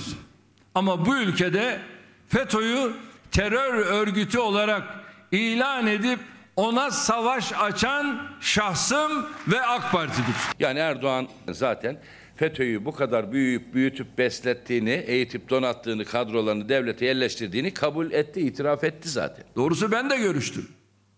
Bunu kaçırmama gerek yok. Sayın Erdoğan görüşmekle kalmamış, sürekli aralarında bir iletişim ağı kurulmuştur. Cumhurbaşkanı FETÖ ile ben de görüştüm dedikten sonra görüşmeyen tek siyasi figürün Necmettin Erbakan olduğunu söyledi. CHP'den manidar bir hatırlatma geldi. FETÖ'nün bu ülkede anlaşamadığı tek lider vardır. O da merhum Erbakan hocamızdır. Ne Kılıçdaroğlu'nun, ne Sayın Bahçeli'nin, ne de ne rahmetli merhum Necmettin Erbakan'la Fethullah Gülen arasında görüşmek şöyle dursun, bir iletişim trafiği de yoktur. Sadece Erbakan görüşmedi demek, Sayın Bahçeli'ye de yapılmış bir haksızlıktır. Hadi e, bizim genel başkanımız için FETÖ'cü falan diyor da, yani Sayın Bahçeli'ye de biraz haksızlık yaptığını düşünüyorum işin doğrusu. Efendim bugün 21 Şubat İsmail Küçükkale Demokrasi Meydanı'ndasınız. Bir konuğum var sizlerle tanıştıracağım ama günün adını koyacağız. Günün anlamına ve önemine binaen ta aylar önce konuştuk kendisiyle. Bugün Çağdaş Yaşamı Destekleme Derneği'nin doğum günü. O nedenle biraz konuşacağız şimdi. Ama önce şu iki kitabı tanıtmama izin veriniz. Disk Tarihi, Kuruluş, Direniş, Varoluş birinci cildi geldi bugün itibariyle bana imzalamışlar. Kendilerine teşekkür ediyorum. Bir de İzmir'den Kültür Sanat kitabı geldi. Bakın Fikret Mualla, Folkart Galeri'den bana göndermişler, imzalamışlar. İçinde de bir mektup var. Bu iki değerli çalışma için teşekkür ediyorum. Müsaadenizle hocamızı bir öpelim. Nasılsınız hocam? Çok iyiyim. Sizi gördüm. Daha iyi Hoş oldum. geldiniz. Burası zaten bizim Evet. çok tanıdık olduğumuz bir yer. Her gün biz de buradayız zaten. Hocam maviler için ne kadar şıksınız, ne E kadar Siz zarif. çünkü mavici bir insansınız. Hep Sağ olun. mavi derdiniz. Çağdaş Ben de- Yaşamcıyız. Evet. Efendim Ayşe Yüksel hocamız Çağdaş Yaşamı Destekleme Derneği'nin kıymetli başkanı. Türkan Saylan hocamızın bayrağını aldı. Çünkü onu çok yakından tanıdılar, sevdiler beraber ve o bayrağı taşıyor kızlarımız için, Türkiye'miz için. Evet. Bana mı geldi Bu hocam? yıl 31. yılımız Evet. ama biz Bugün doğum günü. geçmiş 30 yılı bitirdik. Evet. Gelecek 30 yıla giderken tanıtım ürünleri yaptık. Bugün sizin de lacivert giyeceğinizi düşünerek bir E hocam takalım onu. cep- Mendil mi o? Cep mendili getirdim. Tamam, bunu çıkarayım, biraz sonra takayım. Çok teşekkür ederim. Bunlar da daha e, başka hediyelerimiz Ay, size. sağ olun, çok te-. Nasılsınız, iyi misiniz? İyiyiz, sağ olun. Bugün doğum gününüz. Doğum günümüz çok Çağdaş Yaşam. heyecanlıyız. Çağdaş Yaşamı Destekleme Derneği 21 Şubat 1989'da Profesör Doktor Aysel Ekşi, Profesör Doktor Türkan Saylan, Profesör Doktor Aysel Çelikel, Profesör Doktor Necla Arat ve diğer e, Ver fotoğrafı değerlerimizin Serdar. Heh. e, bir araya gelerek aydınlık e, yarınlar için buluşmasıyla ortaya çıktı. Çağdaş Yaşamı Destekleme Derneği Atatürk ilke ve devrimleri doğrultusunda çağdaş eğitim yoluyla çağdaş ülke seviyesine ulaşmak için kuruldu. E, 30 yılı geçtik. Yeni Bakın. 30 yıla yolculuk Nice yapıyoruz. 30 yıla. Geçen evet hafta- kurucularımıza minnettarız. Yekta Güngör Özden bir yazı yazdı 3 gün önce. Ben alıntı Evet yaptım. ben de kendisini aradım Arı- teşekkür ettim. Sizlerden bahsediyor. Bu işte diyor örnek alınması kadınlarımız, güçlü Evet, Atatürk kızları diye. olun, Bakın değerlerimiz. kurucu başkan Aysel Ekşi, Profesör Doktor Türkan Saylan, o kendisini şükranla anıyoruz. Profesör Doktor Aysel Çelikel, Profesör Doktor Ayşe Yüksel hocamız. Evet. Ne yapıyoruz peki bugün neler var? Ee, Bugün e, yeni bir 30 yıla başlangıç için bizi 30 yıl boyunca destekleyen bağışçılarımıza minnetimizi, şükranımızı sunmak istiyoruz. Onun dışında bu 30 yılda biz daha neler yapacağız? Geçmiş 30 yılda neler yaptık? Bundan sonra neler yapacağız? Bunları konuşacağız. Çünkü Çağdaş Yaşamı Destekleme Derneği bugüne kadar çok önemli e, çalışmalar yaptı. Yani kuruluşunda e, amacı e, çağdaş eğitim yoluyla çağdaş ülke seviyesine ulaşmak olduğu için 1995 yılında önce üniversite öğrencilerine burs vermeye başladı.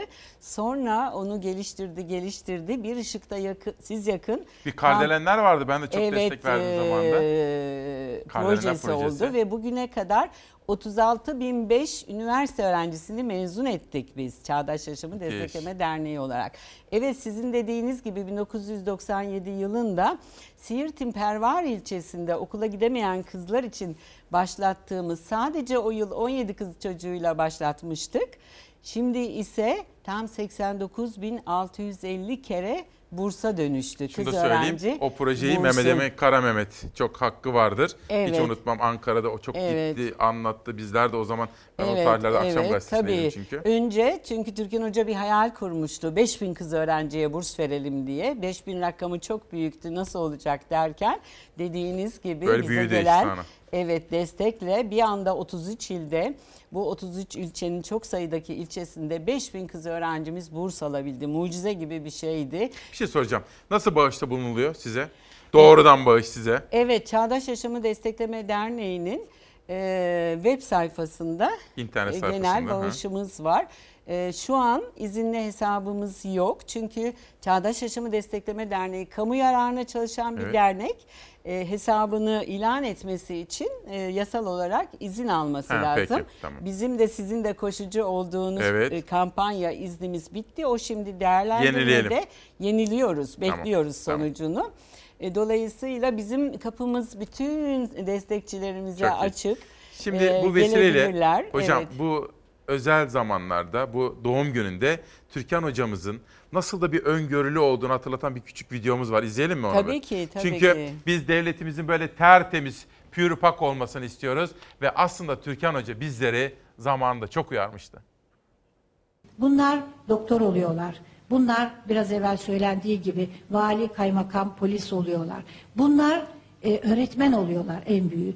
Onun için biz biliyoruz ki şimdi artık yılların deneyimiyle öğretmen yetiştiren kurumlar, siyasetçi yetiştiren kurumlar, yönetici yetiştiren kurumlar son derece tehlike altında. Bu insanların kuşatması altında. Çünkü bu çocukların çoğu çok yetenekli, ta kaynaklarında bulunarak getirilen, özel eğitimden geçirilen çok yoksul çocuklar. Dolayısıyla para açısından, e, yurt bulma açısından, e, kitaplarını alma açısından buraya muhtaç, böyle bir kuruma muhtaç. Kolaylıkla içine giriyorlar ve daha sonra bu öğretiden geçen abiler, hatta bazı yerlerde ablalar bu çocukları eğitiyorlar. Bu eğitmenin sırasında da öyle dayak, kötek, işkence falan yok.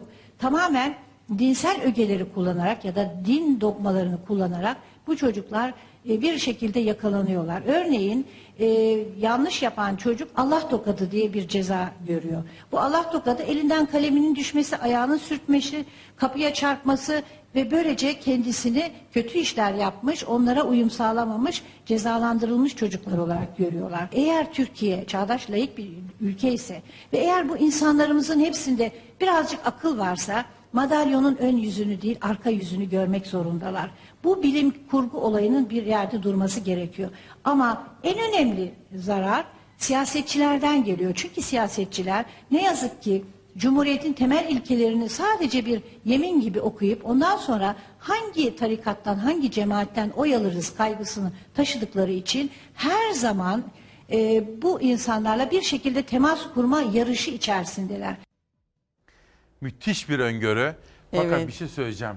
Böyle cüzzamla mücadele eden bir kadın, bir bir doktor, bir gönüllü. Müthiş bir kadın ya. Evet, evet. Gerçekten Türkan Hoca e, öngörüsü fazla. O hep şöyle derdi, sorunun değil çözümün bir parçası olmak. Dolayısıyla bizlere de hep çözümün bir parçasını e, olmayı öğretti. Gerçekten ben de lepra taramalarında Anadolu'da gezerken onun sorunları nasıl kolay kolay çözdüğünü hep hayretler içinde izlerdim. Sizler şimdi onun bayrağını taşıyorsunuz. Evet, e, Çağdaş Yaşamı Destekleme Derneği işte e, kurucu üyelerinin e, duyarlılığıyla bugünlere kadar geldi. Çağdaş Yaşamı Destekleme Derneği biraz önce söz ettiğim gibi hem üniversite öğrencilerine hem de liseli kızlarımıza, kardelenlere, Hı hı. Çağdaş Türkiye'nin Çağdaş Kızları diyorduk. hı. Anadolu'da bir kızım var öğretmen olacak. Bu kızlarımıza, e, üniversite çocuklarımıza e, burslar veriyoruz ama sadece burs vermek yeterli olmuyor artık. Çünkü bilim ve teknoloji çağındayız. E, çocuklarımızın bilimde ürün üretmesini, teknolojide yine ürün geliştirmesini sağlamamız lazım. Bu nedenle e, çocuklarımıza üniversiteli gençler kodlama öğretiyorlar. Çok Kodlamaca projemiz var ve 2016'da başladı bu proje. Bugüne kadar 2700 çocuğumuz kodlama öğrendi. Türkiye'nin dört bir yanında bu proje geliştirilerek devam edecek. Bilimin çakıl taşları e, projemiz var. Burada da kız çocukları bilim öğreniyorlar bir yıl boyunca. Sonra NASA'ya gidecekler. NASA'da deney yapacaklar. NASA'da eğitim alacaklar. Yine robot yapan çocuklarımız var. Dolayısıyla artık geleceğin sözü bilimde, teknolojide Çağdaş Yaşamı Destekleme Derneği yine atamızın izinde onun bize bıraktığı devrim ve ilkeleri yaşatmak için eğitimde ilkokuldan okul öncesinden yüksek öğretime kadar desteğimiz sürecek ama sadece burs desteği yeterli olmuyor. Kişisel gelişimlerini de güçlendirmek lazım. Bunun için de illaki bilim, teknoloji, spor diyoruz.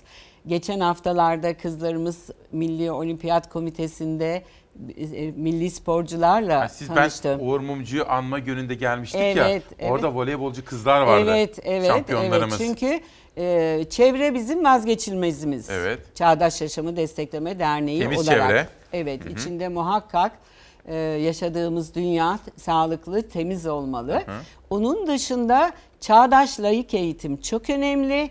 Bunu savunuyoruz, bunun için çalışıyoruz ama 21. yüzyılda da çağdaş dünyaya hani atamızın dediği muasır medeniyetler seviyesinin üzerine çıkmak var ya Evet. onu yakalamak için de tabii ki bilimsel düşünce, teknoloji şart, e, spor şart, sağlıklı beslenme kadar güzel. şart.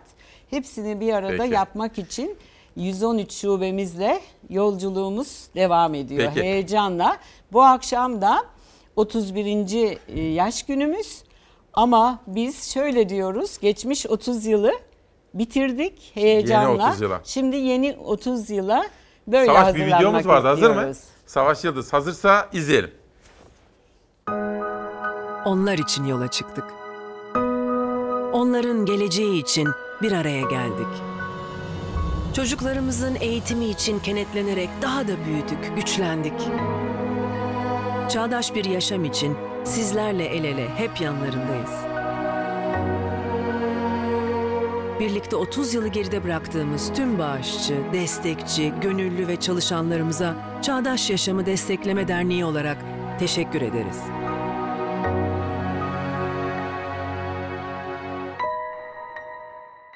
O kadar güzel mesajlar geliyor ki Sevil Gedikoğlu, Tuncay Molla Veysoğlu. Onlar işte Türkiye'nin gerçek kahramanları. Ne iyi ettin de hocamızı misafir ettin tam da ÇED'nin doğum günde diyor. Dilfiraz Değerli de öyle. Hem de Türkan Saylan hocamızı da saygıyla anmış. Hocam bugün doğum günü. Sizleri kutluyorum. Bütün Çağdaş Yaşam Çok teşekkür ailesini. ederiz. Ben de bir Çağdaş Yaşam gönüllüsüyüm. Akşama bekliyoruz. Geleceğim akşama. Son olarak Türkiye bizi izliyor. Ne söylemek istersiniz bu doğum gününüzde? Evet, e, Çağdaş Yaşamı Destekleme Derneği Türkiye'nin 81 ilinde, bine yakın ilçesinde okuttuğu kızlarla, yaptığı yurtlarla, yap, yatılı ilköğretim bölge okullarına verdiği destekle zaten senelerce yaşadı, yaşamaya devam ediyor. Dolayısıyla ben çok okumak istiyorum ama ekonomik koşullarım buna yetmiyor diyen hiçbir kız çocuğumuz öncelikle olmak üzere bütün çocuklarımız olmayana kadar Çağdaş Yaşamı Destekleme Derneği olarak bizler bağışçılarımız, destekçilerimiz, gönüllülerimizle heyecanla gelecek 30 yıla yürüyeceğiz. Bu sözü veriyoruz. Bu akşam da bütün çağdaş yaşam için yüreği atan herkesi bekliyoruz. Ben de Ayşe Yüksel e, olarak e, büyüklerim Profesör Doktor Aysel Ekşi, Profesör Doktor Türkan Saylan, Profesör Doktor Aysel Çelikel'den öğrendiklerimle yoluma devam ediyorum. Bu yol Türkiye için aydınlık bir yol. E, Davetiniz için çok teşekkür ederim. ediyorum. Sağ olun, Sağ var olun. Her zaman yanınızdayım hocam. Sağ olun, var olun. Çok teşekkür ederim. Çok sağ olun. Çok kıymetli Çalar Saat ailesi izin verirseniz ben konuğumu uğurlamak istiyorum. Uğurladıktan sonra hemen huzurlarınıza geri geleceğim. Günaydın Türkiye'm. Çok kıymetli Çalar Saat ailesi günaydın. Günün ve haftanın en son Çalar Saati'ndeyiz efendim. Ve bugünkü manşetimizi söylemek istiyorum. Bugünkü manşetimizi Dışişleri Bakanı Çavuşoğlu'ndan aldım. Dün TRT'de konuşuyordu. Ajanslara yansıyan sözlerine de şöyle bir baktığım zaman Rusya ile müzakerelerde istediğimiz noktada değiliz diyordu Bakan Çavuşoğlu. Ben de buradan aldım sizlere sormak istiyorum. Hangi konuda istediğimiz noktada değiliz? Bu konulardaki duygu ve düşüncelerinizi merak ediyorum. Şimdi ekonomi diyeceğim ve çeyrek altın kaç lira oldu biliyor musunuz? 517 lira oldu.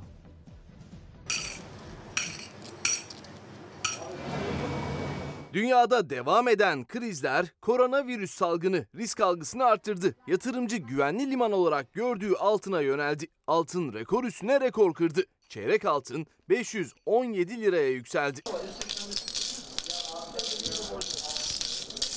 Günlerdir yükselişte altın fiyatları doların da yükselmesiyle birlikte özellikle Türk lirası karşısında her gün rekor tazeliyor altın. Libya'da, Suriye'de, dünyanın başka yerlerinde süren çatışmalar, Çin'deki koronavirüs salgınının ekonomiye, dünya ticaretine etkisi, Merkez Bankası'nın faiz indirimi kararı hepsi altın fiyatlarının yükselmesinde etkili oldu. Altının ons fiyatı son 7 yılın zirvesine çıktı. O yükseliş gram altın, çeyrek altın ve cumhuriyet altının fiyatlarını yükseltti. Altın fiyatları haftanın son işlem gününe de rekor kırarak başladı. Kapalı çarşıda gram altın 319 liraya, çeyrek altın 517 liraya, cumhuriyet altını ise 2130 liraya yükseldi. Günün önemli manşetleri ve dün burada İsmail Küçükkale Demokrasi Meydanı'nda Ali Ekber Yıldırım vardı. Saman ithalatı başta olmak üzere tarımsal üretimde yaşadığımız sorunlar konusunda detaylı açıklamaları vardı. Üreticiye ilişkin haberler de var ama bu arada Habertürk'ten bir son dakika gelişmesi. Son dakika Turkcell, Vodafone ve Türk Telekom'a 26 Eylül'deki depremde yaşanan iletişim kesintisi nedeniyle ceza kesildi diyor. Bakın son dakika gelişmesi. Hani depremde konuşamayınca o zaman o kadar ödediğimiz paralar, toplanan vergiler nereye gidiyor? Neden doğru düzgün yatırım yapılmıyor? Çok konuşulmuştu ya. Şimdi devlet mekanizmasından bu üç operatöre ceza gelmiş efendim. Ve gazete manşetleri Libya, Türkiye, İtalya hattında silah yüklü gemi krizi. Bu da Pencere gazetesinin manşeti. Türkiye'den Libya'ya silah taşıdığı iddia edilen geminin kaptanı İtalya'da gözaltına alındı. Türkiye'nin Libya'ya askeri araç yollamak için kullandığı iddia edilen ve 3 Şubat'tan bu yana İtalya'nın Cenova kentinde limanda tutulan Bana gemisinin kaptanı uluslararası silah kaçakçısı suçlamasıyla gözaltına alındı. Lübnan bandıralı geminin 55 yaşındaki Lübnanlı kaptanı kimlikleri bilinmeyen Türk askerlerle birlikte uluslararası silah kaçakçılığıyla suçlanıyor demiş. Yavuz Ohan ve arkadaşlarının çıkarttıkları Pencere gazetesinde bugün böyle bir haber dikkatimizi çekti efendim.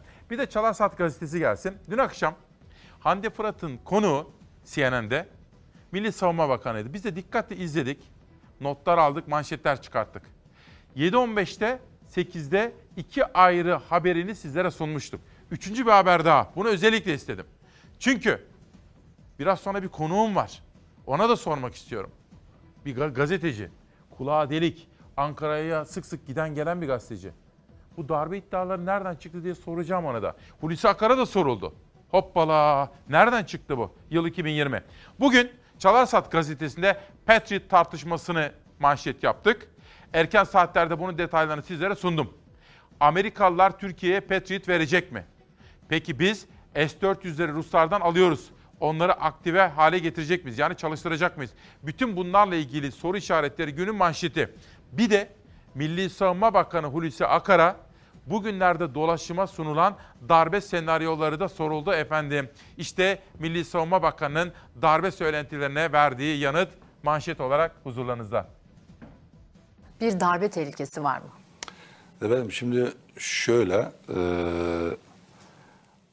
birincisi bu rant raporu hangi amaçla hazırlandı, ne amaçla hazırlandı? Onlar mahfuz kalmak kaydıyla oradan çıkan, oradan üretilen amaçları bu olur, bu veya değil. Fakat üretilen bir fitne var, fesat var, nifak var. Ve bir kurnazlıklar var. Herkes o raporu bir şekilde kendi amaçları doğrultusunda kullanmak suretiyle bir yerlere varmaya çalışıyor. Bir takım sonuçlar çıkarmaya çalışıyorlar.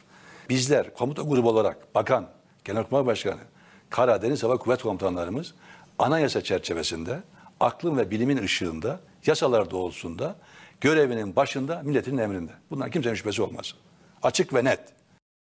Biraz sonra Ankara'ya sıklıkla giden, ben de sıklıkla Ankara'ya gittiğim için havaalanında da çok karşılaşıyorum. Bir gazeteci var. Bazen savcılarla görüşüyor, bazen onlarla bunlarla. Ona da bu konudaki soruyu soracağım. Siz Uyanat Çalarsat ailesi, Nihal Güven, biricik babası Rize Hemşinli. Koğuş Yaşar Güven'in doğum günü kutluyormuş. 21 Şubat'ta doğum günü kutlayanları biz de saygıyla selamlıyoruz. Bir gün gazetesinden bir ekonomi haberi. İşsiz duaya sarıldı. Bu da Ozan Gündoğdu'nun haberi. İş bulma duası Google'da en çok arananlar listesine girdi.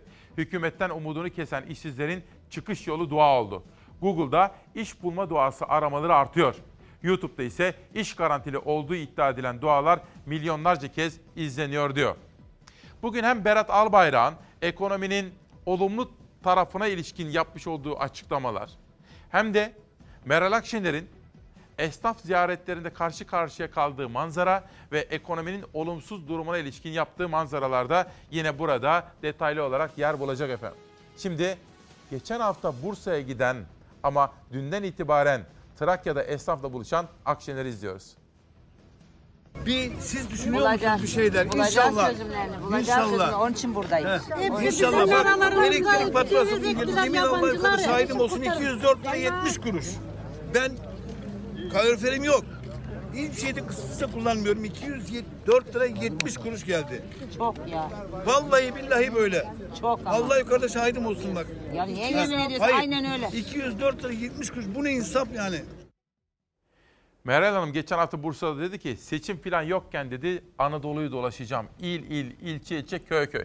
Esnafı ve üreticiyi dinleyeceğim dedi. Peki ekonomi yönetiminin yaklaşımları nasıl? Berat Albayrak'la ilgili de beraber hazırladık. Onu da sizlere sunacağım. İşte Dünya Gazetesi'nde birinci sayfa. Fiyatlar yükseldi, evde konserve üretimi arttı. İbrahim Ekinci'nin haberi. Türkiye Barometresi raporunda yer alan hane halkı harcamaları analizinde ev yapımı ürünlerde kullanılan malzemelerin daha çok satın alındığı belirlendi. Yani evde konserve üretimi patlamış efendim. Aslında evde yoğurt üretimi de patladı. Belki raporun devamında o da vardır ama bilmiyorum. Evde pek çok insan da evde kendi yoğurdunu kendisi yapmaya başladı. Dünya Gazetesi'ne şöyle bir daha bir baktığım zaman birinci sayfada Berat Albayrak'ı görüyorum. Ekonominin patronu. İvme finansman paketinde iki seçenekli dönem başlıyor dedi Berat Albayrak. Ekonomide iyileşmenin olduğunu ama daha yeni başladığını ve bundan böyle peyderbey iyileşen havanın da devam edeceğini söylüyor. Meral Akşener'i dinledik. Sırada ekonomi yönetiminden Berat Albayrak var. kriz sevdaları var ya, bunları hüsrana uğratmaya inşallah hep birlikte tüm Türkiye olarak devam edeceğiz. 2019 yılında atılan tüm bu adımlar neticelerini vermeye başladı. Daha önce defalarca ifade ettim. Geçtiğimiz süreçte Antep ziyaretlerimde de hep ifade ettim. Dün Cumhurbaşkanımız yine anlattı. Enflasyonda, kurda ve faizlerde ihtimal dahi verilmeyecek bir iyileşmeyi çok kısa sürede elhamdülillah yakalamış. Ama ben hala doğru diyorum. Bu da yetmez. Daha yeni başladık. Yani yüzde kırklar, elliler, geçen sene bu dönemler. Sadece geçtiğimiz yaz ayları yüzde yirmi beş, yirmi sekiz faizler vardı öyle mi? Enflasyonlar. Bugün geldiğimiz tek haneli rakam. Ekonomi aslında en çok konuşulması gereken konulardan bir tanesi efendim. Onun da altını çizelim. Dünyadan sonra Cumhuriyet'e geçelim. Ama bugün bir kitap tanıtımı daha yapmak isterim. Aslında daha 7 kitabım daha var. Özlem Binel'den yeni çıkan bir kitap. Teşekkür ediyoruz kendisine imzalayarak bize göndermiş bu yazmış olduğu kitabı efendim. Cumhuriyet'ten bir haber gelsin. Kadınların isyanı Emine Kaplan haberi. AKP'de İstanbul Sözleşmesi'ne hedef alan erkek vekillerle görüş ayrılığı var. Dinci basın ve örgütlerin hedef aldığı ve Cumhurbaşkanı Erdoğan'ın yeniden gözden geçireceğiz dediği İstanbul Sözleşmesi ile sözleşmeye dayalı olarak çıkarılan kadına şiddetin önlenmesine ilişkin yasa AKP'de tartışma yarattı. Kadın yöneticiler ve vekiller partideki erkek vekilleri suçladı. Organize bir kampanya olduğunu belirten AKP'li kadınlar Erdoğan'ı yanlış bilgilendiriyorlar. Sözleşmeyi okumayıp yalan uyduruyorlar. Sorun yasaların uygulamasında. Sözleşmeyi eleştirenler istiyorlar ki kadınlar hiçbir varlık göstermesin, dövülsünler, sövülsünler dedi. Emine Kaplan imzalı haberde işte bunları görüyoruz efendim. Ekonomi, Meral Akşener'i dinledik, Berat Albayrak'ı dinledik. Ama hayatın gerçekleri. İlaç fiyatları %12 zamlandı. İlacımız maalesef yok. Bazı ilaçları bulamıyoruz. İlaç raflarımız hep boşaldı. Her yıl uygulanan ilaç fiyatlandırmasında euro kuru değişikliği zammı da beraberinde getirdi. Bu yıl geçerli olacak sabit euro kuru 3 lira 81 kuruş oldu. İlaç fiyatlarına %12 zam geldi. Her gün almam gereken ilacım var ve bugüne kadar belki 50 tane eczane gezdim yok. Euro kurundaki değişikliğe göre belirlenen ilaç fiyatları yükseldi. Fiyatlarda baz alınan kur 3 lira 40 kuruştan 3 lira 81 kuruşa yükseltildi. Karar Sağlık Bakanlığı Türkiye İlaç ve Tıbbi Cihaz Kurumu internet sitesinde yayımlandı. Türk Eczacıları Birliği ve tüm eczacı işverenler sendikası tarafından konuya ilişkin yazılı açıklama yapıldı. Aldığımız ilaçları kutulara diziyorum, koyuyorum, oradan alıyorum, içiyorum. Türk Eczacıları Birliği Başkanı Erdoğan Çolak açıklamasında vatandaşın harcamalarına değindi. İlaç fiyatlarının artmasıyla cepten yapılan ödemelerin arttığı bilinen bir gerçek dedi. İlaç pazarında bunun karşılığını henüz görmedik. İlaca zam geldiğinde hastanın cepten yaptığı ödemelerin arttığı bilinen bir gerçek. Bugün bile baktığımızda katılım payı, ilaç fiyat farkı gibi adlar altında yapılan ödemeler %18'leri bulmuş durumda. Öte yandan kamunun da ilaç harcamaları artıyor. Tüm Eczacı İşverenler Sendikası Genel Başkanı Nurten Saydan ilaç fiyat kararnamesinin yeniden düzenlenmesi gerektiğini vurguladı. İlaç fiyatlandırmasında yılda bir defa euro kuruna bağlı olan uygulamadan vazgeçilerek belirli aralıklarla enflasyon oranında artış yapılması sağlanmalı. Artan işletme giderlerimiz göz önünde bulundurularak ilaç fiyat değişikliklerinde özellikle 4 ve 5. kademe ilaçlarda eczacı kar oranları yeniden belirlenmeli. Hani dedim ya bu sabah istediğimiz noktada değiliz. Siz söyleyin bana. Mesela kadın erkek eşitliği konusunda maalesef bilimsel çağdaş eğitim konusunda maalesef istediğimiz noktada değiliz. Sizler söyleyin. İstediğimiz noktada değiliz dediğiniz ne varsa veya istediğimiz noktadayız dediğiniz varsa onları da söylerseniz sevinirim efendim. Yeni çıkan kitaplar Saliha Akan Savaşçılar ve Maceracılar isimli kitabıyla Çalar Saat'te. İtiraf etmeliyim ki bizim 3 saatlik buluşmamızda en çok sevdiğim bölüm benim kitap tanıtımları yaptığım bölümler. Ali Güvenç Kiraz, CHP üzerine denemeler. Bu arada Yavuz Donat'ın bugün Deniz Baykal'la yapmış olduğu tam sayfa röportajı da huzurlarınıza getirmiştim. Erken saatlerde çarpıcı detaylar ve anekdotlar var. Korkusuz. Hazineyi akşamcılar dolduruyor. Osman Gazi Köprüsü boşaltıyor. 2019'da alkollü içkilerden 14 milyarlık ÖTV elde edildi. Bu paranın 2,5 milyarı Osman Gazi'den geçiş garantisine gidecek. İktidar umudunu tiryakiye bağladı. 2008'de içkiden 1.9 milyar lira ÖTV elde edilirken aradan geçen 12 yılda bu rakam %650 arttı. Yani aslında rakıcılar bayağı bütçeye katkı vermişler. Ama rakıcılar verdikçe Osman Gazi Köprüsü de alınan o vergilerden oluşan bütçeyi yutmuş diyor Korkusuz Gazetesi böyle bir habere imza atmış. Bizim biz Çalarsat ailesinin vazgeçilmez temel değerlerinden bir tanesi de çevre haberleridir. Aydın'daki jeotermal santral ile ilgili tartışma izliyoruz şimdi. Biz vatanın sahibiyiz, biz vatandaşız. Bizim derdimiz vatanın sağlığı, milletimizin, torunlarımızın sağlığı ve yaşanabilir bir aydın. Torunlarına yaşanılabilir bir çevre bırakmak istiyorlar. Ancak jeotermal enerji santrali kurmak isteyen şirket köylerinde kuyu açma çalışmalarına başladı. Üstelik şirket izin belgesi ibraz edemedi belediyeye. Şirket izin belgesi olmamasına rağmen kuyu arazisinin etrafına bir de çit çekince vatandaş duruma itiraz etti. Onlar çekeceğiz diyorlar, biz çektirmeyeceğiz diyorlar. Özel mülki hakimiyeti alanına almaya çalışıyorlar çit çekerek. Bizi içeriye yani müdahale ettirmemeye çalışıyorlar. Aydın'dan geldi yine jeotermal enerji santrali haberi. Kuyucular Mahallesi'nin sakinleri köylerinin yakınında bir santral istemiyor. Daha önceki jeotermal santrallerin neden olduğu sıkıntıların tekrar yaşanmasından korkuyorlar. Bu jeotermal kuyu kazma olayını halk durdurdu. Burada şu anda yaşanan çit çekmeye çalışıyorlar. Özel güvenlik getirmiş buraya. Özel güvenlik halka saldırdı. Halk da buna tepki gösterdi. Burada bir tane vatandaşımız, arkadaşımız biraz önce orada hengamede e, yüzüne ya da göğsüne geliyor yumruğuna e, bayıldı. Ambulans geldi. Şu anda ambulans aldı götürdü. Enerji firmasının çit çekmesine itiraz eden vatandaşlarla özel güvenlik arasındaki arbedede bir mahalle sakini hastanelik oldu. Kuyucular Mahallesi'nde yaşayanlar kaliteli tarım arazilerinin yakınına kurulacak santralin zarar vereceğini söylüyor. Bu görünen sahaya olduğu gibi havasını kirletip yer basıncını bozup depreme müsait hale getirip kansere müsait hale getirmeye çalışıyorlar. Biz bu, bunların bu şirketin ruhsatının burla ilgili ruhsat olmadığını tespit ettik.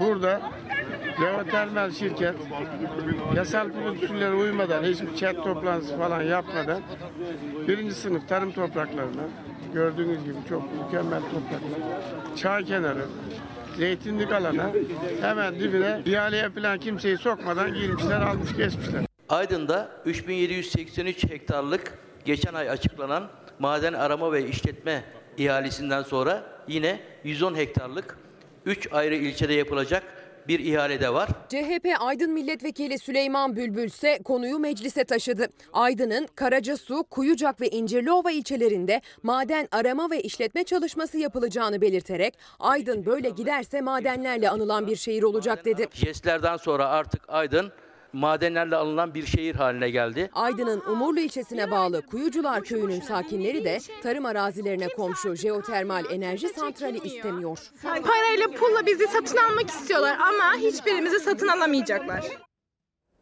Takip ettiğimiz konular var biliyorsunuz. Kaz Dağları'nı takip ediyoruz. Gediz, Murat Dağları'nı takip ediyoruz. Antalya'daki mermer ocaklarını takip ediyoruz. Aydın ve civarındaki jeotermal ile ilgili gelişmeleri de takip ediyoruz. İsmail Bey, emeklilikte yaşa takılanlar konusunda, adalet hususunda istediğimiz noktada değiliz. EYT'li Cengiz. Bir başkası Arzu Hanım diyor ki Mersin'deki metro projesi çöktü. Ne oldu bakalım yerel gazetelere bakacağız şimdi. Oradan anlarız efendim. Bir dakika iki kitap tanıtım yapalım. Ve İhanet ve Şehadet Cafer Bayraktar'ın yazmış olduğu kitap imzalı olarak Çalar Saat'te. Korkusal Cesur Desinler Yankı Yazgan'dan gelmiş efendim bakın. Yankı Hoca'nın yeni çıkan kitabı da bize imzalı olarak gelmiş. Onu da şöyle bir ayırmış olalım kendimize. Ticari hayat tüketici güveni azaldı diyor. TÜİK Şubat ayına ilişkin tüketici güven endeksini açıkladı. Tüketici güven endeksi Şubat'ta geçen aya göre %2.7 azalarak 57.3 oldu diyor ve piyasalarda meydana gelen gelişmeleri birinci sayfasından aktarmış ticari hayat. Gazeteye bir daha şöyle bir baktığımız zaman Hazine ve Maliye Bakanı Berat Albayrak'ı görüyorum. Kriz sevdalılarını hüsrana uğrattık diyor. Hemen onun yanında da Türk Eczacılar Birliği Başkanı Eczacı Erdoğan Çolak bilim, insan ve doğa yararına kullanılmalı diyor. Veli Sarı Toprağ'ın elinden ödülünü alırken yaptığı konuşmada. Geçelim Türkiye Gazetesi'ne. Sözleşme masada evden uzaklaştırmaya yeni kriterler yolda. Erdoğan'ın yeniden gözden geçirileceğini söylediği İstanbul Sözleşmesi masaya yatırıldı. AK Parti'ye göre ipin ucu kaçtı diyor Yücel Kayaoğlu imzalı manşette efendim. Bir de dış medyaya görelim. Savaş gelsin bakalım. Yabancı gazetelerde hangi olaylar manşetlerde ona da bir bakmamız gerekiyor. Bakalım hangi manşetler bizi bekliyor. Ve önce Almanca bir gazete ırkçı saldırı bunu kabul ediyorlar. Irkçı saldırı Almanya'yı şok etti şeklinde bir haberle çıkmış bu sabah Der Tagesspiegel gazetesi. 8 kuşağında bu konudaki gelişmeleri detaylı olarak sizlere sunmuştum. Başta Almanya olmak üzere bütün gurbetçilerimize buradan dayanışma duygularımızı yolluyoruz. İsmail Küçükkaya ile Çalarsat ailesi olarak. The Guardian gazetesi aynı olayı birinci sayfasından görmüş ve Almanya'nın bu ırkçı saldırıdan sonra yas tuttuğunu belirtiyor ve bu ırkçı saldırıda 9 kişinin de yaşamını yitirdiğine dair haberler yine Guardian gazetesinde haberlerde detaylı olarak yer almış. Akit gazetesinden Dilipak'ta bugün yazısını koronavirüs ve Çin'deki gerçek durum rakamlar üzerinden irdelemiş. Ama şunu da söyleyeyim. Çok çarpıcı gelişmeler yaşanıyor. Mesela bütün Çinliler önlem gereği evde kalınca dışarı çıkmayın dediler ya. Herkes internette bilgisayar oyunu oynamaya başlamış. E tabi nüfus patlamış milyar. Ve bütün o internetten oynanan oyunlar adeta sistemler çökmüş. Bu işin birinci bölümü. İki, bütün ticari bağlantıları çöktü Çinlilerin. Tabii bizimkilere de bir parça gün doğdu onu da söylüyorum. Çin'e gidemeyenler Türkiye'den siparişlerini artırmaya başladılar. Bu da işin bir başka yönü. Bir, üç. Dünden itibaren Irak, İranları Irak'a almamaya başladı. Dedi ki İranlarda koronavirüs görülüyor. Bazı vakalar var. O nedenle biz İranlıları bu koronavirüs nedeniyle şimdilik Irak'a almıyoruz dediler. Dünyanın konuştuğu hastalık koronavirüs.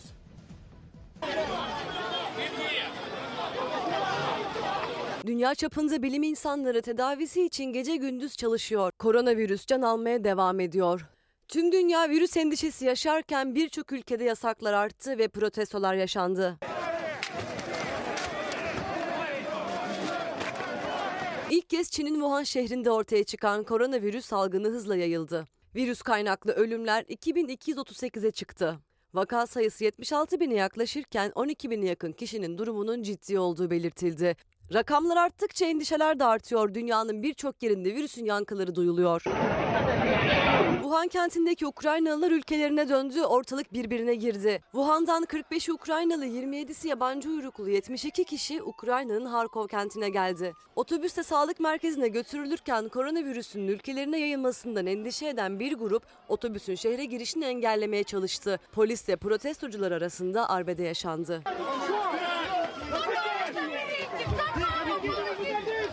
Koronavirüs nedeniyle Çinlilere vizesiz uygulamayı kaldıran Rusya, Çin'den gelen gıdaları yasakladı. Çin'den içinde hayvansal ürünlerin bulunduğu gıdalar Rusya'ya giremeyecek. Çin'den gelen yolcunun yanında bagajında et ürünü varsa o ürünlere de el konulacak, ülkeye sokulmayacak. Rusya'nın aldığı kararların hem koronavirüsten hem de Afrika domuz vebasından korunmak için olduğu belirtildi. Irak da komşusu İran'a sınır kapılarını kapadı. İran'da yaşanan koronavirüs vakaları Irak'ta endişe yarattı. Çare İran vatandaşlarını ülkeye almamakta bulundu. İranlılara Irak sınır kapıları 3 gün süreyle kapalı. Ancak İran'dan gelecek Irak vatandaşlarına geçiş serbest. Şimdi az evvel bir izleyicim Mersin'deki metro projesini söylemişti. Savaş hemen Mersin'den Güney Gazetesi'ni bana attı. Sağ olsun. Kamu İhale Kurulu ihaleye katılan bir firmanın itirazı üzerine yaptığı değerlendirmelerde rekabete aykırı bazı hükümler taşıdığı gerekçesiyle Mersin'deki metro projesini iptal etti diyor Güney Gazetesi bugünkü manşetinde. Özgür Kalaman bakın hep söylüyorum ya ülkemizi çok seviyoruz değil mi? Ama ülkemiz gönensin böyle bütün dünyada ışıl ışıl parlasın. Nesiyle parlasın? Barışıyla, demokrasisiyle, refahıyla, hukukuyla, hukukun üstünlüğüyle. Şu görüntü şık değil. Bakın Özgür Kalaman, İsmail Bey diyor. Artık yargı bir telefonla saraydan talimat alıyor İsmail abi diyor. Böyle demeyelim ama tabii saygı duyduğum için aktarıyorum ama yargımızın bağımsız olması, bütün güç odaklarından kendini koruması ve özgür iradesiyle, hukuk metniyle ve vicdanıyla karar vermesi gerekiyor. Öyle telkin, tavsiye, yönlendirme, aracılar, böyle olmaması gerekiyor efendim. Çünkü böyle bir görüntü Türkiye büyük haksızlıktır ve Türkiye'ye yazık ederiz. Fatih Gezer Ölüler Kıraathanesi isimli kitabıyla bu sabah bir romanıyla çalar saatte. Ve Hayata Düşen Gölgeler Reyhaney Şah Savan isimli arkadaş yazmışlar ve bu kitapta bugün masamızda bulunuyor. Ve Kayseri Gazetesi ile başlıyorum. Asker Elitaş'ı tehdit etmiş. AK Partili Mustafa Elitaş çok önemli açıklamalar yaptı. Elitaş kararın imzalanmasının ardından askerlerin meclise gelerek kendisini oğluyla tehdit ettiğini açıkladı diyor. Bu da FETÖ ile mücadele konusunda FETÖ'nün siyasi ayağı bağlamındaki tartışmalar. Biz buraya daha önce Aytunç Erkin'i çağırdık. Bunun dışında Uğur Dündar'ı çağırdık. Barış Terkoğlu'nu çağırdık. Saygı Öztürk de gelmişti. Uğur Dündar gelmişti. Bugün de sıklıkla Ankara'ya giden bir gazeteci. Ben havaalanında çok karşılaşıyorum. Karşılaşınca sohbet ediyorum onunla. Ankara'ya sık sık gidip geldiği için mesela sosyal medya hesaplarına bakarsanız savcılarla falan da görüşüyor. Bütün bunları konuşmak istedim. Darbe var mı? Bu nereden çıktı? Bir, FETÖ'nün siyasi ayağı. FETÖ'den nasıl kurtulacağız? İki, bu ve benzeri konuları da konuşacağım. Ankara'dan şimdi gelmiş konuğum. Şu anda sade kahvesini içiyor. Biraz sonra huzurunuza getireceğim. Geçelim Antalya'ya. Güney Yaka'nın ocak kavgası. Gün doğmuşun Güney Yaka mahallesinde açılmak istenen mermer ocağına karşı çıkan bölge halkı dün köy konağında çet sürecine halkın katılımı toplantısı yaptı. Mahalle sakinleri memleketimin dağına taşına dokunma diye pankart açarak bu duruma tepki gösterdi diyor. İlayda Bağlı'nın gittip görüntülediği ve yazdığı çok özel bir haber. Ben de bu muhabir arkadaşımı canı gönülden kutluyorum efendim. Çevre konusunda duyarlılık sergilemeyi önemli bir vazife sayıyoruz. Gelelim Gaziantep'e. Gaziantep Güneş Gazetesi. Dünya yanıyor, Türkiye ayakta. Bakın Hazine ve Maliye Bakanı Albayrak Gaziantep'te iş dünyası ile buluştu. Dünya ekonomik krizle boğuşurken Türkiye ekonomisinin güçlendiğini belirtmiş Bakan Albayrak. Şöyle bir baktığınız zaman da Konukoğlu'nu da orada görüyorsunuz. Berat Albayrak Antep'te. Yanında Anadolu sermayesi önemli isimlerinden Konukoğlu ailesi var ve Fatma Şahin'i de orada görüyorum. Gaziantep'ten de Tunceli Emek Gazetesi'ne geçiyorum. Kürtçe ve Zazaca unutuluyor mu? Uluslararası Ana Dil Günü'ne dair. Bugün Tunceli Emek Gazetesi Dünya Dil Günü'nde Kürtçe ve Zazaca konusunda bir haber hazırlamış ve özel bu haberiyle manşet olarak gazetede yer bulmuş efendim. Tunceli'den Kıbrıs'a geçiyorum. İş kazalarında caydırıcı ceza şart. Larnaka Kaza Mahkemesi iş kazası nedeniyle bir şirkete 32 bin euroluk ibret verici bir ceza kesti. Kuzey Kıbrıs'ta ise iş kazalarında uygulanabilecek en yüksek para cezası 43.200 lira diyor efendim. Dün burada, tam da burada tarım yazarı Ali Ekber Yıldırım vardı. Demokrasi Meydanı'na katılmıştı. Köylü, üretici, besici, köylü kazanmazsa harcamaz, o zaman esnaf da zor geçinir diyordu ya. Köylü ve üreticiye dair haberlerden bir yenisi. Sırada besici haberi var. Besiciler büyük sorun yaşıyorlar. Son dört buçuk yılda 2019 yılının ilk 6 ay dahil ülkemize 4 milyar dolar karşılığında 3 milyon 35 bin sığır ithal edilmiş. Ne yazık ki ülkemizde yerli ırk giderek azalıyor. 2002 yılında ülkemizde 3 milyon 586 bin yerli ırk varken bugün ülkemizde 1 milyon 667 bin yerli ırk kalmış. İthal hayvanlarda sorunlar çok. Özel yem istiyorlar. Beslenmesine dikkat edilmezse süt vermiyorlar, et vermiyorlar. Şu anda da yem fiyatları almış başını gidiyor. Bu konudaki sorunlarınız neler? Yem fiyatları aldı başını gidiyor. Ee, torbası 80 lira olan yem fiyatları son güncellemeyle 90 liraya e, çıkmış durumda. 1.75 olan süt e, fiyatı litresi 2 lira oldu. Yem 80 liraydı. E, yem, süte gelen zamdan sonra yeme de zam geldi. Ufak e, aile işletmeleri artık para kazanamaz hale gelmiştir. Girdi fa- e, maliyetleri yüksek olduğu için saman e, 1.2 yem fiyatı yüksek artı e, ilaç masrafları aldı başını gidiyor. Veteriner hekimlere ve ilaca para yetiştiremez hale geldik üretici olaraktan. Bırakacağız e, hayvan üretmeyi ama bırakamıyoruz. Elimizdeki olan imkanlarla e, mevcut durumu geçiştirmeye çalışıyoruz. Üreticinin hali perişan. E, Sayın Bakan'ın yanlış politikaları yüzünden tarım ve hayvancılık bitmek üzere memleketimizde. Biz de bu durumdan muzdarip bir durumdayız. Besicinin, çiftçinin sesi Tarım Bakanı duysun, Cumhurbaşkanı duysun. Hem çiftçi zorda hem besici zorda. Tarım gerçekten ülkemizde can çekişiyor. Ve sizi şimdi Karadeniz, Karadeniz'e götüreceğim. Çok çarpıcı bir haber için Rize'ye gideceğiz. Bu arada Kaz Dağları da takip listemizde yer aldı biliyorsunuz. Şimdi sizlerden gelen mesajları da şöyle bir okutmak isterim. Şimdi bu arada bir mesaj geliyor da FETÖ'nün siyasi ayağı konusunda konuğuma da onu da biraz sonra soracağım. Ergenlerde cinsel sağlık Profesör Doktor Orhan Derman Profesör Doktor Nuray Kambur, Profesör Doktor Zehra Aycan, Doçent Doktor Sinem Akgül ve Doçent Doktor Zeynep Tüzün, Doktor öğretim üyesi Melis Pehlivan Türk Kızılkan beraber bir kitap yazmışlar efendim. Ergenlerde Cinsel Sağlık isimli kitapta bu sabah Çalar Saat'te. Şöyle bir geliniz. Sedat Cihangir, Sayın Albayrak doğru söylüyor. Diğer bütün ekonomiler yerde ve daha da güçlenerek kök salarken bir iyice hafifleyerek bırakın ayakta durmayı uçuyoruz bile. Çünkü bizi yerde tutacak bir ekonomimiz yok diyor. İroni yapmış Sedat Bey. Gülşen Ceviz, İsmail Bey lütfen staj paraları kalsın bir seslenin diyor. Demirelli, İsmail Bey Antalya Gazi Paşa ile ilgili bir haber yapmıştınız. Gazi Paşa direniyor diye lütfen daha fazla haber yapın diyor. Biz de bunu yine takip listemize alalım efendim. Ve Vatandaş Gazetesi Edirne'deyim. 16 milyonluk vurgun iddialarına tokat gibi cevap hırsız diyenin alnını karışlarım. Edirne'de kent içi toplu ulaşımı sağlayan Edirne Belediyesi denetimindeki Edirne Toplu Ulaşım Sistemi'nde yapıldığı iddia edilen 16 milyon liralık vurgun iddiasına ETUS Yönetim Kurulu Başkanı Hakan Yiğit'ten zehir zemberek bir yanıt geldi ve ortada hiçbir yolsuzluk ve usulsüzlük olmadığını söylüyor. Bir de Akşener'e bakalım. Akşener 2-3 gündür Trakya'da Ergene'de yüzme sözü verenler gelip yüzsün diyor İyi Parti lideri. Edirne'ye gelerek ilçelerde ve kent merkezinde ziyaretlerde bulunan İyi Parti lideri Akşener Ergene Nehri'ni gördüğünde şok geçirdiğini söylüyor. Geçmiş yıllarda Ergene'de yüzme sözü veren siyasilere tepki gösteren İyi Parti lideri Meral Akşener 2015'te Ergene'de yüzmenin, balık tutmanın sözünü verip kaybolanları burada yüzmeye davet ediyorum ifadelerini kullandı diyor.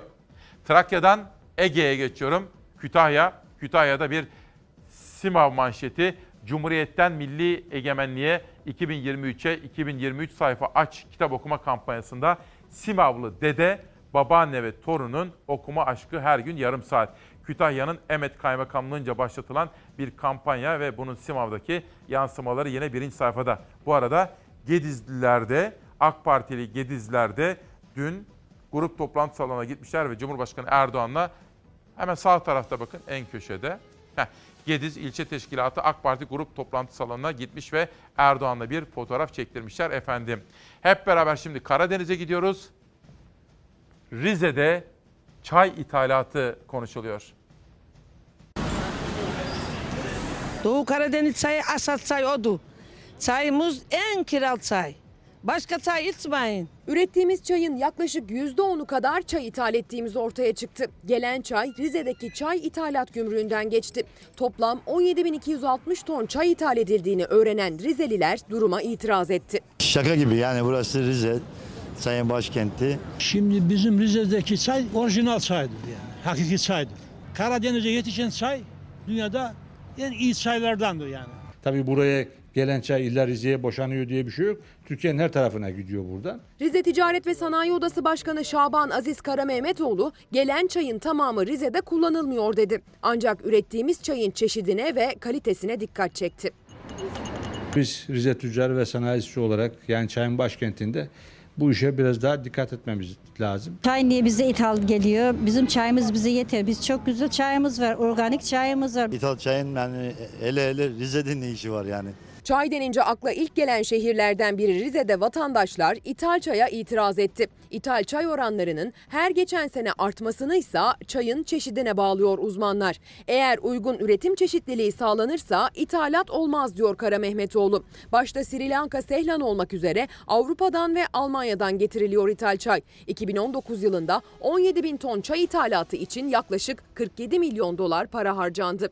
Dünyaca meşhur Doğu Karadeniz çayı ise üzerine yağ yağan karla diğer çaylardan ayrışıyor. Kar yağıyor üzerine e, mesela bir böcek vesaire hiçbir şey olmuyor ona.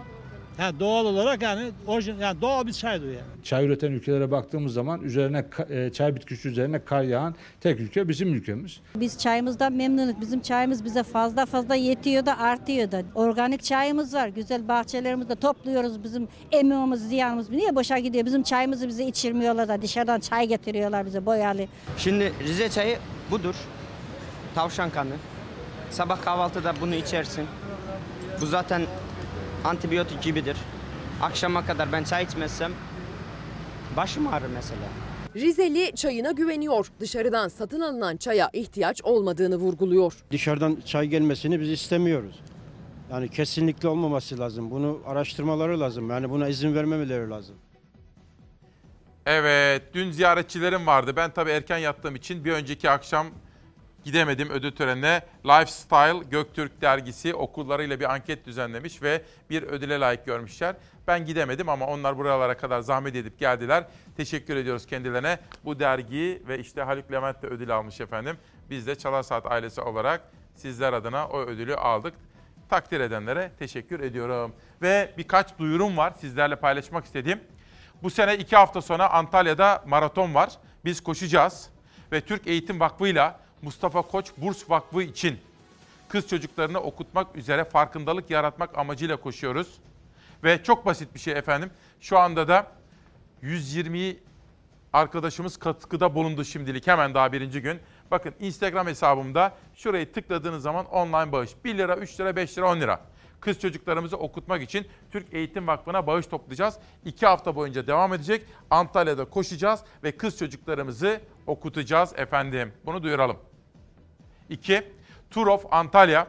Antalya'nın doğal güzellikleri çok önemli. Bugünlerde bisiklet turnuvası başladı. Dünya çapında bir organizasyon oldu ve bu kampanya kapsamında halen devam ediyor.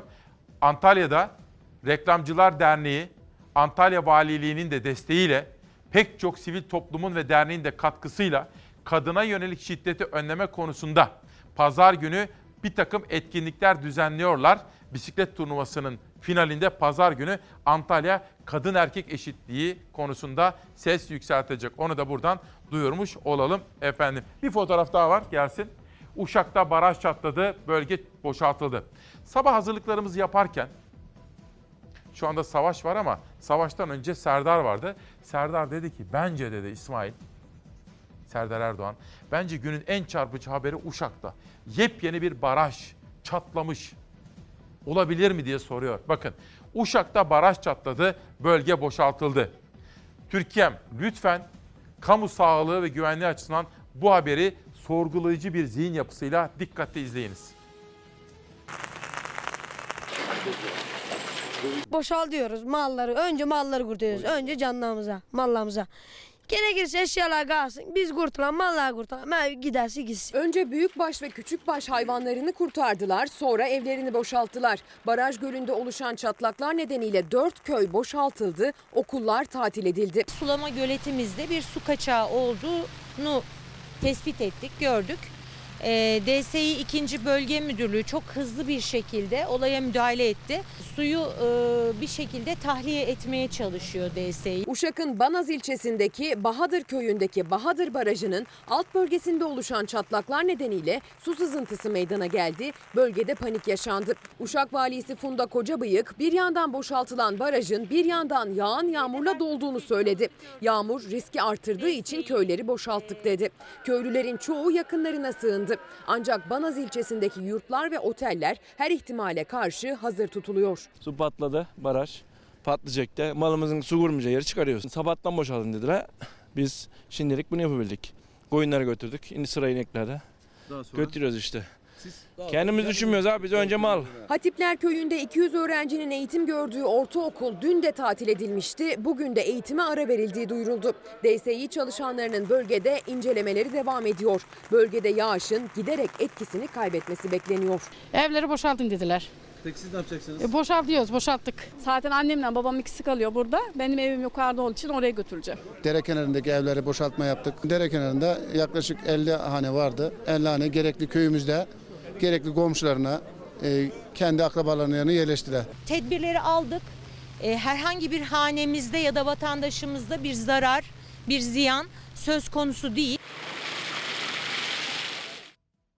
Uşak'tan şöyle karayoluyla hemen şöyle yakında bir devam edelim ve İzmir'e doğru gidelim. Bence önemli. İzmir Emniyet Müdürü bizzat da tanıdığım birisi. Fakat bu nasıl olabilir anlamış değilim. Bu konuda bir açıklama yapması gerekir efendim. İzmir Emniyet Müdürlüğü'nün seminerinden lütfen dikkate takip edin. Bu ne demek? Nasıl bir bağlamda bu söylendi? Bence bugün bir açıklama yapmalarında fayda var. İzmir Emniyet Müdürlüğü'nün seminerinden hayvan ve çevre konularına duyarlı olanlar terörist olmaya yatkın diyor. Hani Shakespeare'in filmlerinde, dizi şeylerinde olur ya, kitaplarında. Ey kulaklarım doğru mu duyuyorsunuz? Eğer böyle diyorsunuz bir daha okuyacağım. İzmir Emniyet Müdürlüğü'nün seminerinden hayvan ve çevre konularına duyarlı olanlar terörist olmaya yatkın denilmiş efendim. Haberi izliyoruz. İzmir'den bir açıklama gelirse sizlere aktaracağız.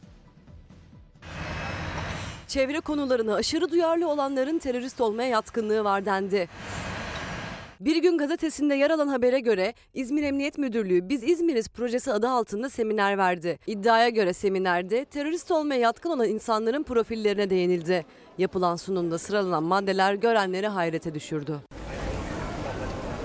Çeşitli kurumlarda görev yapan çalışanlara eğitim verilmesi için organize edildi program. İddialara göre seminer sırasında terörist olmaya yatkın olanlar sıralandı. Madde madde verilen özellikler kafaları karıştırdı. Politikaya uzak, anarşiye yakın, Milliyetçilik yok, globalizm çok. Dini inanmayanlar çok ya da zayıf. Hayvan, insan, çevre konularına aşırı duyarlı, algıları çok açık, aktivist vesaire olmak isterler. Sosyal medyada zaman geçiriyorlar. Evet, şimdi 21 Şubat 2020 İsmail Küçükkaya ile Demokrasi Meydanı'ndasınız. İşte bugün Çağdaş Yaşamı Destekleme Derneği'nin doğum günüydü. Sürpriz bir şekilde şöyle 10-15 dakika hocamızla da sizi buluşturma imkanı buldum. Tam da doğum günüydü çünkü. Ben sıklıkla seyahat eden birisiyim. En çok da Ankara'ya gidiyorum. Çünkü Ankara kökenli bir gazeteci olduğum için. Havaalanlarında en çok kiminle karşılaşıyorum biliyor musunuz? Cem Küçük'le karşılaşıyorum. Hemen yanına giderim konuşuruz. Cem hoş geldin. Hoş bulduk İsmail. Demokrasi Meydanı'na hoş gelmişsin. Hoş bulduk. Nasılsın? Sağ olsun. İyi yayınlar. Şimdi Cem Küçük'ü genelde Beyaz TV'de izliyorlar seni değil mi? TGRT'de. TGRT'de de var. Habertürk şimdi. Başladı mı Habertürk'te? 2-3 aydır oluyor yani. Haftada bir. Haftada bir. Evet. Peki. Hoş geldin. Hoş bulduk. Şimdi ben Cem sosyal medyadan da takip ederim. Cem de işte savcılarla, işte haber tabii gazeteciler böyledir. Fakat sormak istediğim çok şey var. Birinci soru mesela dün akşam Hulusi Akar'a da Hande sordu. Dedi ki darbe iddiaları nereden çıktı diye. Cem önce şunu bir anlatır mısın? Bu darbe iddiaları nereden çıktı? Bu darbe iddialarını çıkaran Rand Corporation yani Amerika'da Pentagon'un ve Amerikan Silahlı Kuvvetleri'nin isteği üzerine diyor ki Türkiye'deki askeri durum nedir? Türkiye'nin komşuları ilişkileri nedir? İran, Irak, Rusya. Ki bence o Rand Corporation'daki İran bölümünün okunması lazım. Ben o o bölümleri okudum çünkü. Çok detaylı bir rapor hazırlamışlar. Orada diyor ki işte askeri bazı yani bazı yetkililerle görüşüldü. Orta kademe subaylar işte bu FETÖ soruşturmaları bu rahatsız bir gelebilir.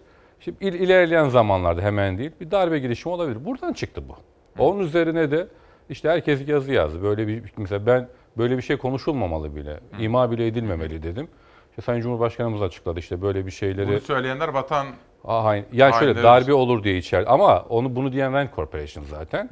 Bununla ilgili yazı yazan arkadaşlar da ya böyle bir şeyin olamayacağını, artık 15 Temmuz'dan sonra da mümkün olmadığını söylüyor ama bizim 1960'tan beri geleneğimize bakıldığı zaman da yani darbeler var, başarılı olanlar var. Müteşebbis edilip hakim kalanlar var. İşte Talat Aydemir gibi, 78'de Nurettin Ersin gibi. E sonra arada bir sürü işte 2007'ye muhtıra var. Bir sürü şey var. O açıdan ha bence şu an değil ama 20-30 sene sonrayı bilemeyiz yani. Değil mi? Yani kestiremeyiz yani ne olacağını. Şimdi mesela bugün Yusuf Kaplan bu konuları ilk ortaya çıkarttığını söylüyor ve ben diyor memnunum şöyle. Ben diyor bir şey deşifre ettim diyor bugünkü yazısında. Ve diyor Sayın Cumhurbaşkanımız diyor bu konuda da böyle bir açıklama yaptığına göre diyor deşifre olmuş oldu, oldu diyor ve bu iş bertaraf edildi diyor. Fakat Soner Yalçın mesela 2-3 gün önce bir Evet. yazı yazmıştı. Bu işi baktığım zaman diyor bunları ortaya atanlar bu iddiaları şimdi ısıtanlar diyor FETÖ'cüler diyor ya FETÖ bağlantısı. Rand Corporation'ın da aslında bağlantılarına baktığı zaman böyle Oradaki iddiaları. şimdi Rand Corporation Douglas Amerika'da Douglas uçak firması vardır meşhur. Onun kurup finanse ettiği bir yapı. Şimdi bu Amerikan Silahlı Kuvvetleri'nin ve Pentagon isteği üzerine bu yapılıyor, alınıyor. Dolayısıyla iddiayı dile getiren bu. Ama şimdi benim bugünkü yazımda var. Sağ muhafazakar gelenekte şöyle bir şey var İsmail. Evet. Bu darbe bir tehdit olarak hep görülüyor. Çünkü insanlar 60, 12 Mart, 12 Eylül, 28 Şubat, 2007, 15 Temmuz bunları gördü. Arada da ordunun hep siyaset üzerinde Türkiye'de yakın döneme kadar baskısı çok oldu. O açıdan insanların böyle bir şeyden korkması, çekinmesi normal bir şey. Bunları konuşmak da yanlış. Yani buna sonra ben darbe teşebbüsüne yakın zamanda ben de düşünmüyorum. Ama temkinli de olmak lazım. Ben şimdi Türk Silahlı Kuvvetleri'nin yazılarımda var. %80'i 90'ı bu görüşte değildir. Ama mesela 1960 darbesi de 35 tane generalin şeyin albayın, yüzbaşının tertip, binbaşının tertiplediği bir darbeydi. Yani emir komuta zinciri içinde olmadı. Ya da 15 Temmuz'da da mesela her yani işin içinde çoğun yani bir sürü FETÖ'cü işin içinde ama o konudan alakasız FETÖ'cü subaylar da vardı mesela. Çok az da olsa. Şimdi ama sen O- şu anda böyle bir sıcak tehlike Yok, görmüyorsun. yok, bu güzel. şey- yok. Şimdi Cem, bir de sen Hulusi Akar bence şeye hakim. Ben Hulusi Akar'ın orduya hakim olduğunu düşünüyorum. zaten dünkü açıklamaları da Evet. öyle kendine Evet evet. İyi bir komutan. Hulusi Akar iyi bir komutan. Ve şöyle söylüyor. Modern demokratik bir hukuk devletindeki gibi asker sivil ilişkileri var diyor. Ya Bence şimdi bu da önemli.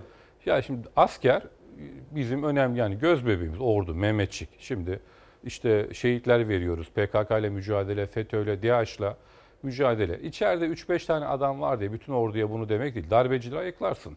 Kötü niyetleri ayıklarsın. FETÖ'cüyü ayıklarsın.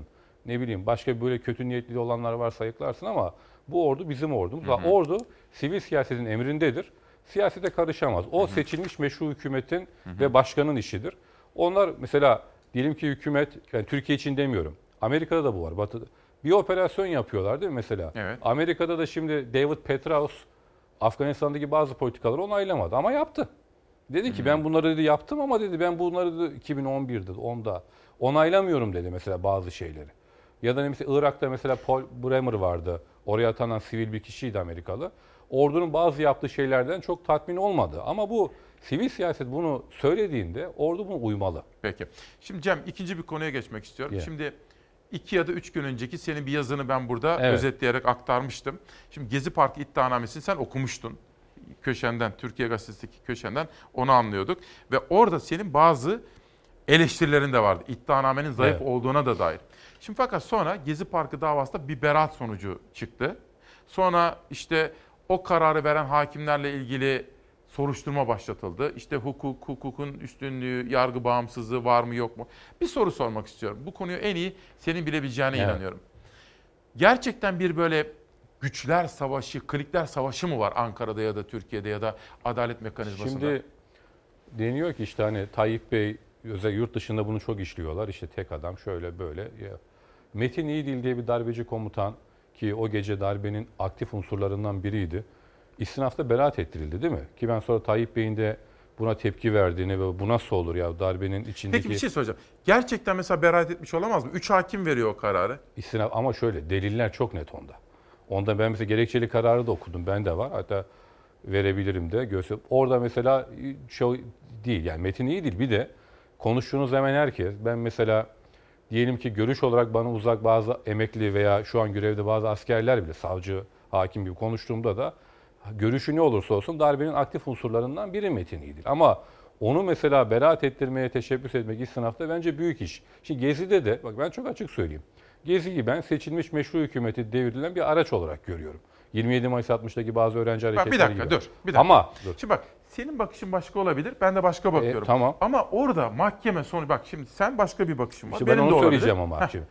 Üç Şimdi- hakim beraat ettirdi. Şimdi bak bence öyle gezi. Tamam ya şey gibi ben öyle çünkü bunlar eylemler böyle gelişir, büyür, terör örgütleri karışır. Sonra hükümet istifa eder. Sonra Tayyip Bey Menderes'ten beter edeceğim diye düşünürsün. Yani ben öyle olduğunu düşünüyorum. Ama o iddianameye bakarak ben söylüyorum bak bir daha. Gezi iddianamesine bakarak kimseye ceza veremezsin. Şimdi hakimler soruşturma açıldı. Bak böyle bir şey yazdın. Sen paylaştın bunu okullarında. Evet, evet. Ben de bunu verdim. Gezi iddianamesi çok kötü yazılmış. Hakimler iddianameye bakar. O iddianameyle kimseye ceza veremezdiniz. Kusursuz iddianameye örnek 7 Şubat'tır. 7 Şubat MİT değil mi? 7 Şubat evet. Hakan yönelik FETÖ olayı. operasyonu. Hı? O mesela onu mesela 7 Şubat olayında belli ki bazı aşeyolarda Milli İstihbarat'taki hukukçular da biraz yardımcı olmuşlar bilgi anlamında. Mesela bak onu oku 7 Şubat İsmail. Maddi deliller tek tek ortaya konmuş. Ve dersin ki ya 7 Şubat hakikaten seçilmiş meşru hükümeti devirme eylemi. İşte Hakan Fidan ve MİT mensupları tutuklanacaktı. Delilleri görüyorsun. Oslo, mesela perde arkasında yapılanlar, sızdırmalar şey görülüyor. Ama şeyde mesela öyle değil. Bak Gezi'de Mesela bak Yiğit Ekmekçi'ye yapılan haksızlığı. Şimdi iddianameyi okuduğun zaman sen böyle bir haksızlığı gördün. Onu mesela anlatayım. Ben şimdi Gezi'de, ben şimdi hakimim diyelim değil mi? Gezi'yi de demin söylediğim gibi seçilmiş meşru hükümeti yorumlama gibi görüyorum. Ama o iddianame bana geldi. Ben ceza veremezdim kimseye. O hakimlerin de şimdi soruşturma açıldı ama bence bir şey olmaz. Çünkü o iddianameyle bir şey olmaz. Yiğit Ekmekçi ile ilgili de şunu söyleyeyim İsmail. Bu da Evet. hakkını teslim edeyim. Şimdi ben 28 Şubat döneminde İstanbul Üniversitesi'nde öğrenciydim. hı. 96-2001 yılında işte Amerikan Edebiyatı okudum. O dönemde Şimdi o zaman YÖK'ün büyük baskısı var. Başörtülü öğrenciler üniversiteye giremiyor. hı. Zulüm görüyor. Sınavlara giremiyor. Yiğit Ekmekçi bilgide o zaman. 120 tane bak İmam Hatipli arkadaşımız var. O dönem orada okuyorlar. Bursları filan kesilmiş. Bunları kendi imkanlarıyla bir şekilde okudu, okuttu ve okuldan atmadı bak Yiğit. Ve YÖK'ün baskısına rağmen ben biliyorum kantinlerde sınav yaptı. Kafede sınav yaptı. Ve o 120 arkadaşımızı mezun etti Yiğit Ekmekçi. Şimdi ben bunu duyuyordum ya kim bu Yiğit Ekmekçi böyle bir var diye. Şimdi onunla ilgili bölümü okudum mesela. 11 kişiyle ilgili mesela 15 kişiyle bağı var filan deniyor 11 kişiyle. Bağı var dediklerinin 9'unu 10'unu tanımıyor. Tamam mı? Mesela biber gazının Türkiye'ye gelmesini engelledi diyor. Buna de gerekçe olarak da Avrupa İnsan Hakları Mahkemesi'ndeki bir direktörle görüşmesi söyleniyor filan ablasının. Hani afaki şeyler. Hani bunu da söylemek lazım şimdi yani. Burada mesela iddianame bu iddianameyle olmaz. Başka bir iddianameyle olur. Şimdi ben sözcü davasının ilkinde de hakim bizi ça- çağırdığında tanık olarak dedi ki iddianameye bakarak yorum yap. Yani iddianameye bakarak dersek tamam böyle deriz. Tabii. Şimdi ben Gezi'nin iddianamesi o yüzden başka bir iddianameyle başka bir şey çıkar. Hani- Başka türlü görüş. Ya şimdi Tabii. terör Sen örgüt önündeki metne bakıyorsun. Tabii şimdi terör örgütleri var Gezi'de. Hükümet bilmem polise taş atılıyor.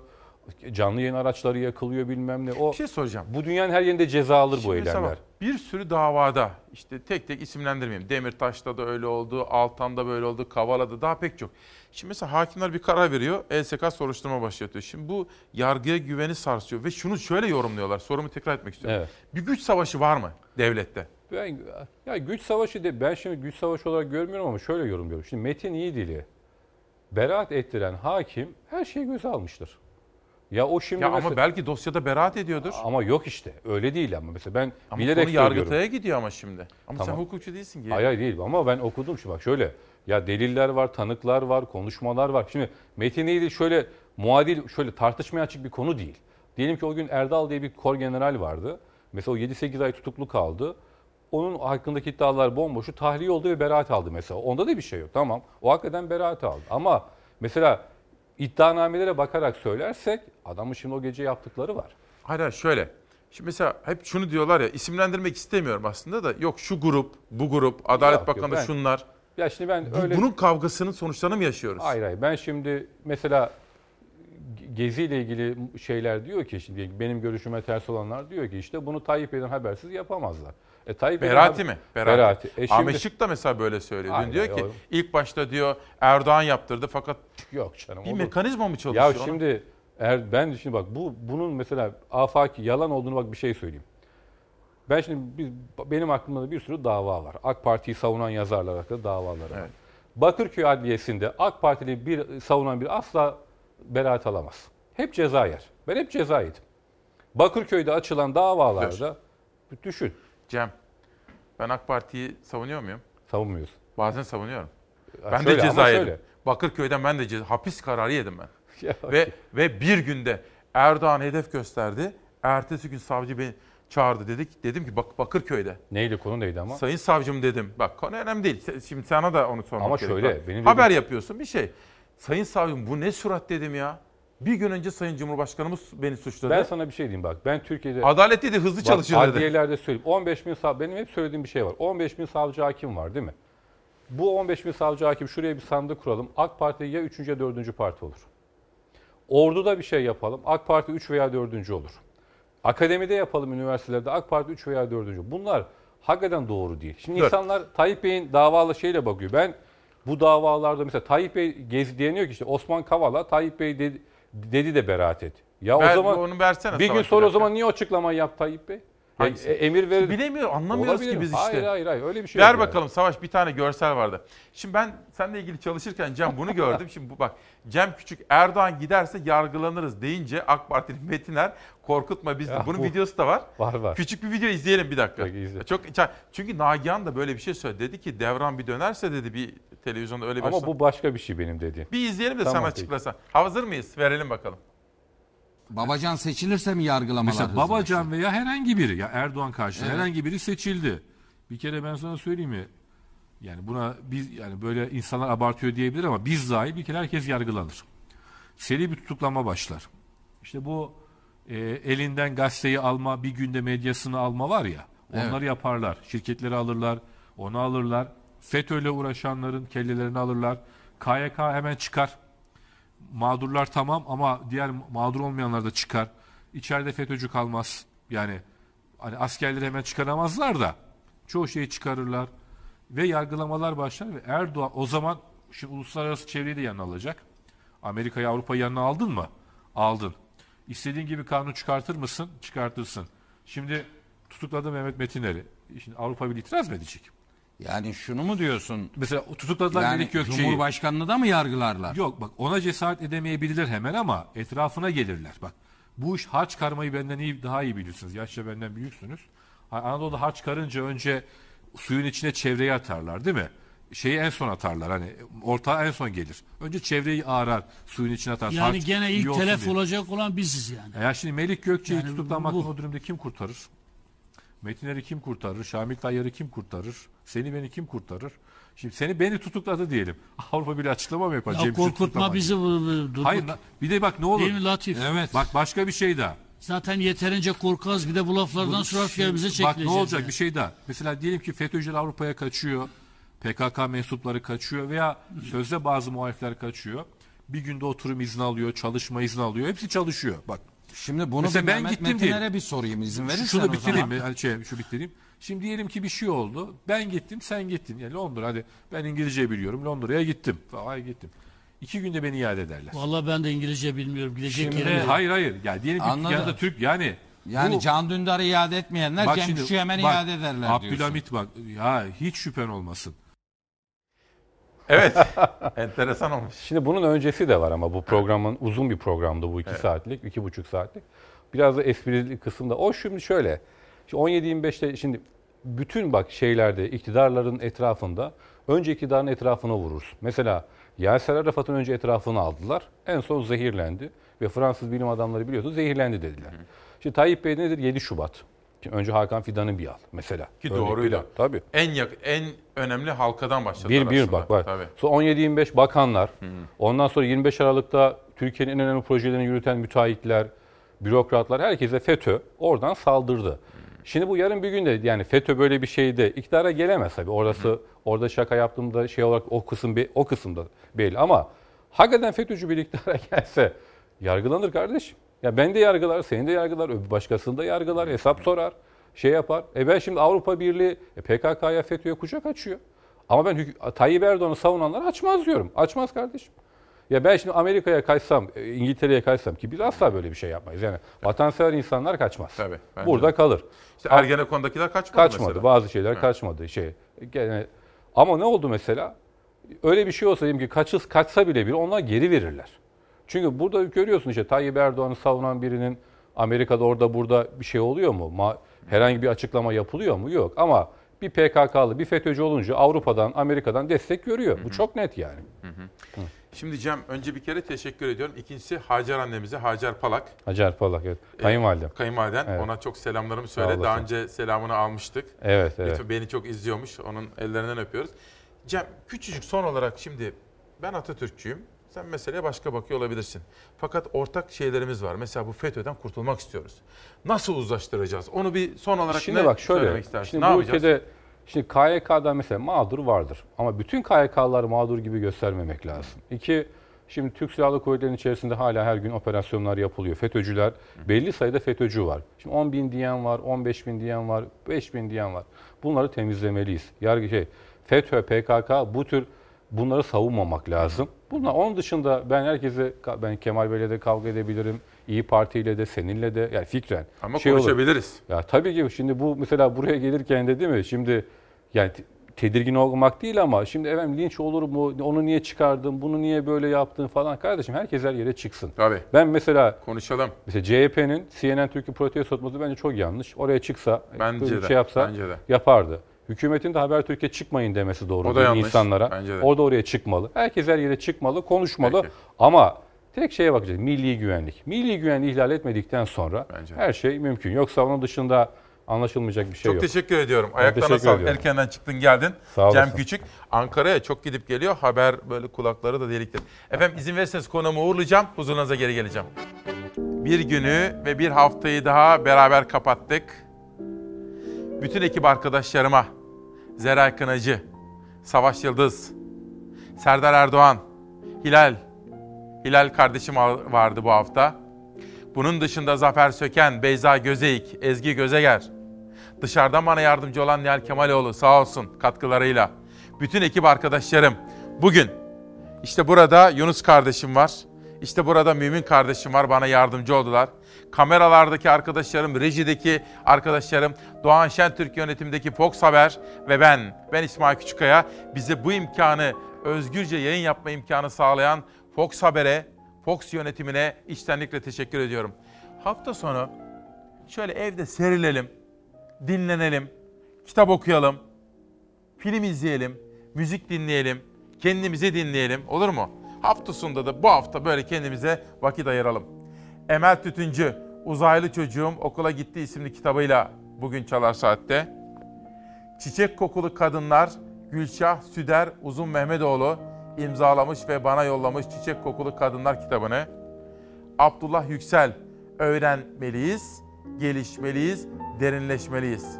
Ben de son söz olarak evde dinlenmeliyiz diyorum.